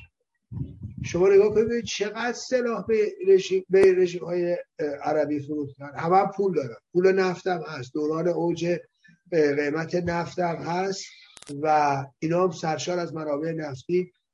چقدر این شرکت های غربی چیز فروختن. چقدر تسلیحات فروختن. و خب امریکا به خاطر همین تحرکات خیلی راحت ناوبارش تو خلیج فارس میاره در اینجا مستقر می‌کنه. و روابط ویژه هم با این دولت ها داره و اقتصادش میگرده. چه می‌دونم بهرهای بالای اقتصادی می‌بره و بدبختیش میشه مال مردم ایران.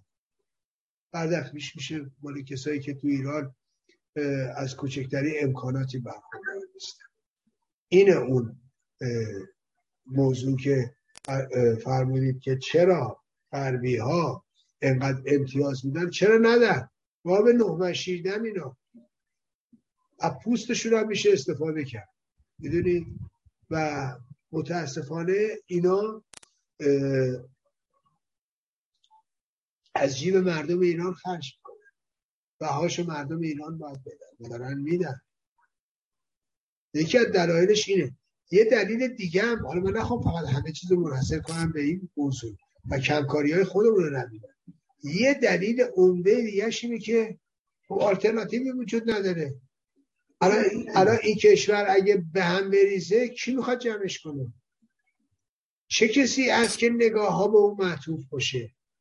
چه کسی به عنوان نیروی جایگزینه؟ بالاخره آمریکایی ها غربی ها میگن آقا یه نیرو تو آب نمک داشته باشیم تو آب نمک که میگم نه اینکه نفر اونا باشه ها نه. که آقا اگه تعقیب تو اون خورد بالاخره یکی بتونه اون کشور و اون منطقه رو اداره کنه. وگرنه بحران به جاهای دیگه سرایت می‌کنه. ببینید ایران اگه ناامن بشه فکر کنید ایران ناامن بشه. امکان نداره که عراق و کشورهای حوزه خلیج فارس و بالا و اون بغل اینا ازش جون سالم به در نه برای همه میاد. برای همه مشکل ایجاد میشه. ملاحظه می‌کنیم و خب این منافع مهمترینش این بخش بله؟ من فکر می‌کنم مهمترینش این بخش دوم صحبت شما بود. نبود جایگزین یا آلترناتیو چون سلاح بله. فروختن به دوره شاه هم سلاح میفروختن اینا هم دشمن نبودن یه دشمن دیگه ای بود با توجه بله. به اینکه گفتن نمی‌دونم آغاز جنگ سرد نمی‌دونم پوتین لولوست از این حرفا خب این قابلیت تغییر رو ایجاد می‌کنه ولی تا زمانی که اون آلترناتیو نباشه همین مشکل وجود داره به نظر من بله. مهمترین بخشش آلترناتیوه بله همینطوره در صورت این نیازی است که بایستی باشه و نمی‌تونه هر چند نفری برن دور هم جمع بشن بگن حالا چه صد نفر چه دویست نفر چه پنجاه نفر. ما این که نیروی جایگزینیم یا ما این که در این رابطه نیاز هست تصمیم بگیریم. خب اینا غلطه. اینا تلاش که در همون نطفه با شکست مواجه و عملا هم رفت به جایی نمی‌بره. و وقتی این نوع شکست ها پیش میاد بعد پشترش یه نوع بیعملی یه نوع رخوت هم به وجود میاد. بعد آدما دیگه بیخیال میشن. بشن میگه میگه آقا ول کن دیگه. و اینا ضربات خیلی خیلی کاری می‌زنن بله.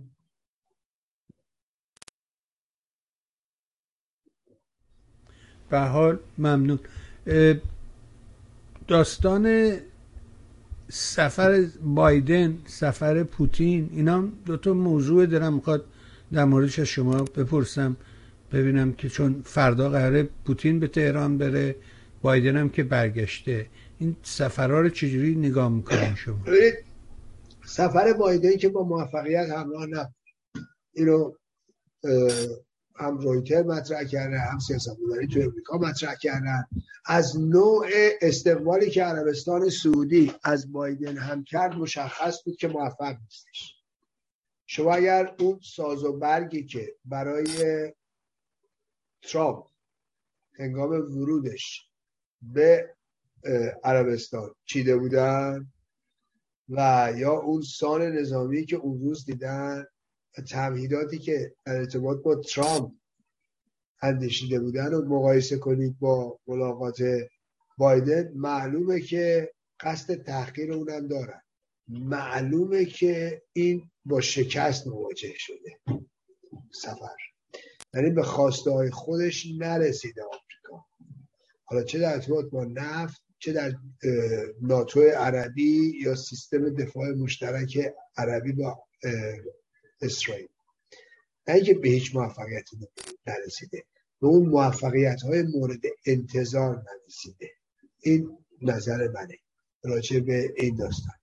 و حالا امیدوارم که در آینده مقدار اینا درس بگیرن.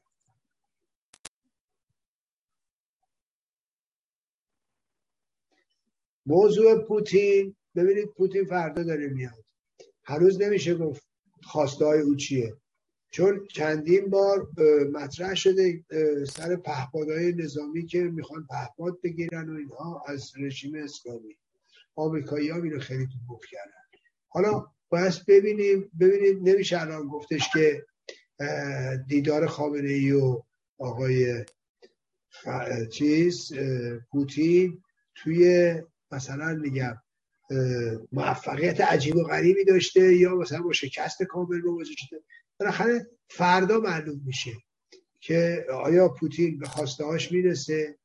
آیا چون می‌دونید پوتین بعد از اون فشارهایی که روی رژیم آورد رژیم رو تبدیل کرد به چی؟ نیروهاش رو به گوشت دم توپ با جریان کرد ها یعنی از استفاده کرد از این موقعیت برای سرکوب کرد و سیاست که عراقی عراقی ها به, کربات ازش استفاده بنابراین حالا باید دید فردا پوتین که میاد چه می‌خواد بکنه و چه موازی رو اعلام می‌کنه و یا چه خواسته هایی داره.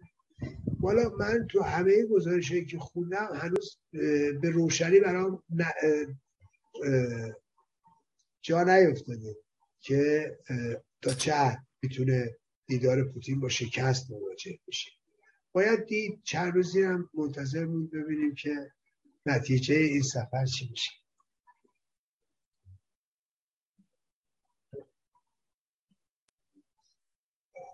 کاملا معلومه که خستت کردن. صدای شما هم نشون میده که خیلی حرف زدی این روزا. بنابراین صدات هم خسته است. فقط بذار با یه پرسش از حضورت مرخص بشیم. این پرسش منم امیدوارم زیاد خستت نکنه و اونم این داستان است که روزنامه ایران که روزنامه دولتیه در حقیقت این مدعی شده که هفتاد درصد مردم با آینده خیلی امیدوارن. اصلا مردم انقدر شادن که اندازه نداره. اینا چیه؟ ماجراش چیه واقعا؟ ببینید این سیستم پروپاگاندای رژیم جوریه که یعنی به نوعی دروغ و گنده میگن که دیگه آدم هرچی هم بخواد ریزش کنه یه خوردش ممکنه درست باشه میگه حالا این داستان هفتاد درصده. حالا میگیم هفتاد درصد نبوده. این نیاز داره بگی که مثلا هفتاد بی خود میگه اما چل پنجا درصدش هست دیگه. نه واقعا این گونه نیست. و واقعا انقدر رژیم نجومی دروغ میگه و نجومی ابعاد دروغش رو گسترش میده که دیگه شنیدن این داستانات بر آدم عجیب و غریب نیست. اتفاقا اتفاقا برادر دوقلو رژیم در واقع فرقه رجبی. نگاه کنید من یادمه در سال هفتاد و پنج مجاهدین مدعی شدن نظرسنجی کردن تو ایران و بعد هفتاد درصد مردم گفتن ما به مریم رجبی رای میدیم در انتخابات ریاست جمهوری. فکر کنید مردم در انتخابات ریاست جمهوری هفتاد درصد به مریم رجبی رای خب این کاملا مشخصه که خبرسازی جهله. کدوم جا شما رأی گیری کردی؟ چجوری رأی گرفتی؟ چجوری نظر مردم پرسیدی؟ اونم راجع به موضوع اساسی مثل مریم رجبی اونا خیلی راحت به شما جواب دادن. می‌دونید یعنی خیلی خیلی سخته که آدم بخواد یه همچین روایت هایی رو به نظر من بپذیره. ملاحظه می‌کنیم و این آمارا ادامه پیدا کردن مدتی دیگه قطع کردن سال 84 اینا آمار می‌دادن. همین فرقه که بله سال 84 از نمی‌دونم هزار و خورده ای ما نظرخواهی کردیم و بعد رفسنجانی در دور اول انتخاب میشه و به مجلس را می‌داد تنها کسی که حتی تو نظرسنجی مجاهدین یه دونه رأی هم نیاورده بود پیروز انتخابات شد. به احمدی نژاد. بعد کروبی فقط دو هزار, دو هزار و تا فقط یه رأی بود کروبی یه رأی و احمدی نژاد اصلا هیچ. فکر کنید از هزار و خورده نفر که مصاحبه شدن فقط یه برابر و نصفی نمی‌دونم. مثلا به چیز رأی دادن. به یه نفر و نصفی. یه نفر و نصفی. به دو تا کاندیدا که انتخابات بردن. یعنی اول دوم. ببینید رفسنجانی و احمدی نژاد و و کروبی سه نفر اول میگم رفسنجانی که دور اول انتخاب میشه بسیار خوب. که نظرسنجی جهلی از اون طرف می‌گفتن که کروبی یه رای داشته اصلا احمدی نژاد اسمش نبود. یعنی فکر کنید دو نفری که نفر دوم و سوم بودن اینا یکیشون که اصلا رأی نداشت یکیشون فقط اصلا توی داستان نبود یکیشون فقط یه رأی داشت. حالا ما گفتیم اون یکی هم که نداشته نیم حسابش کنیم دیگه. میشه یه کنیم یعنی می‌خوام بگم که به شوخی البته اینو گفتم می‌خوام بگم ما ببین دروغو چجوری گنده میگن؟ فکر کنید همه مردم ایران الان نشستن میگن مریم مریم. بعد هفتاد درصد از این طرف زنگ زدن بعد اونا نظرشون رو خیلی سریع و واضح و درست حسابی برای اینا گفتن. مگه به وصل وزارت اطلاعات باشه باید بتونی از این آمار نیا کنی. برای حالا غیر از این روزنامه ایرانم از همون شیوه استفاده می‌کنه. میگه هفتاد درصد مردم با آینده امید دارن. خب؟ و اون همه جلیات رو سرهم می‌کنن. برای اینکه بگن چی؟ مردم همه راضی هم. الان هم میگن دیگه. هر موقع اتفاق میفته میگن تقصیر دولت روحانی ما داریم چوبشو می‌خونیم خب آقا یه سال از اون گذشت دیگه اثراتش خوب شده دیگه.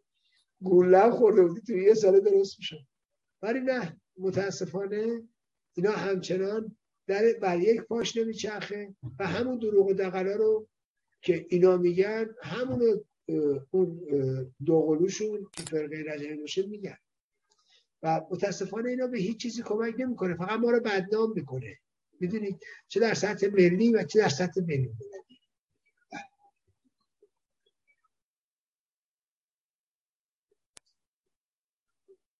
بله. برای خیلی ممنون از شما. می‌دونم که در سفری و خسته ای و کار کردی بله، زیاد. بله. من ازت ممنونم. همین که این فرجه رو به ما میدی نهایت سپاس دارم و خیلی خیلی ازت ممنون سپاسگزار. تا فرصت دیگر و یه چهارشنبه خوب که در خدمتت باشه ممنون آقای مستقی خیلی ممنون. متشکرم از این وقتی که در اختیار من گذاشتید و از هموطنان هم تشکر می‌کنم که با ما همراه بودن. ممنونم ازت. مرسی برده. مرسی. بها شنیدیم. فرمایشات آقای مستاقی رو. امیدوارم بها کمک کنه به ما. تا این سره رو از ناسره بتونیم تشخیص بدیم. و از این وضعیت فلاکتبار بیرون بیایم. نبود یک آلترناتیو مشکل اصلی جامعه است. ممنون.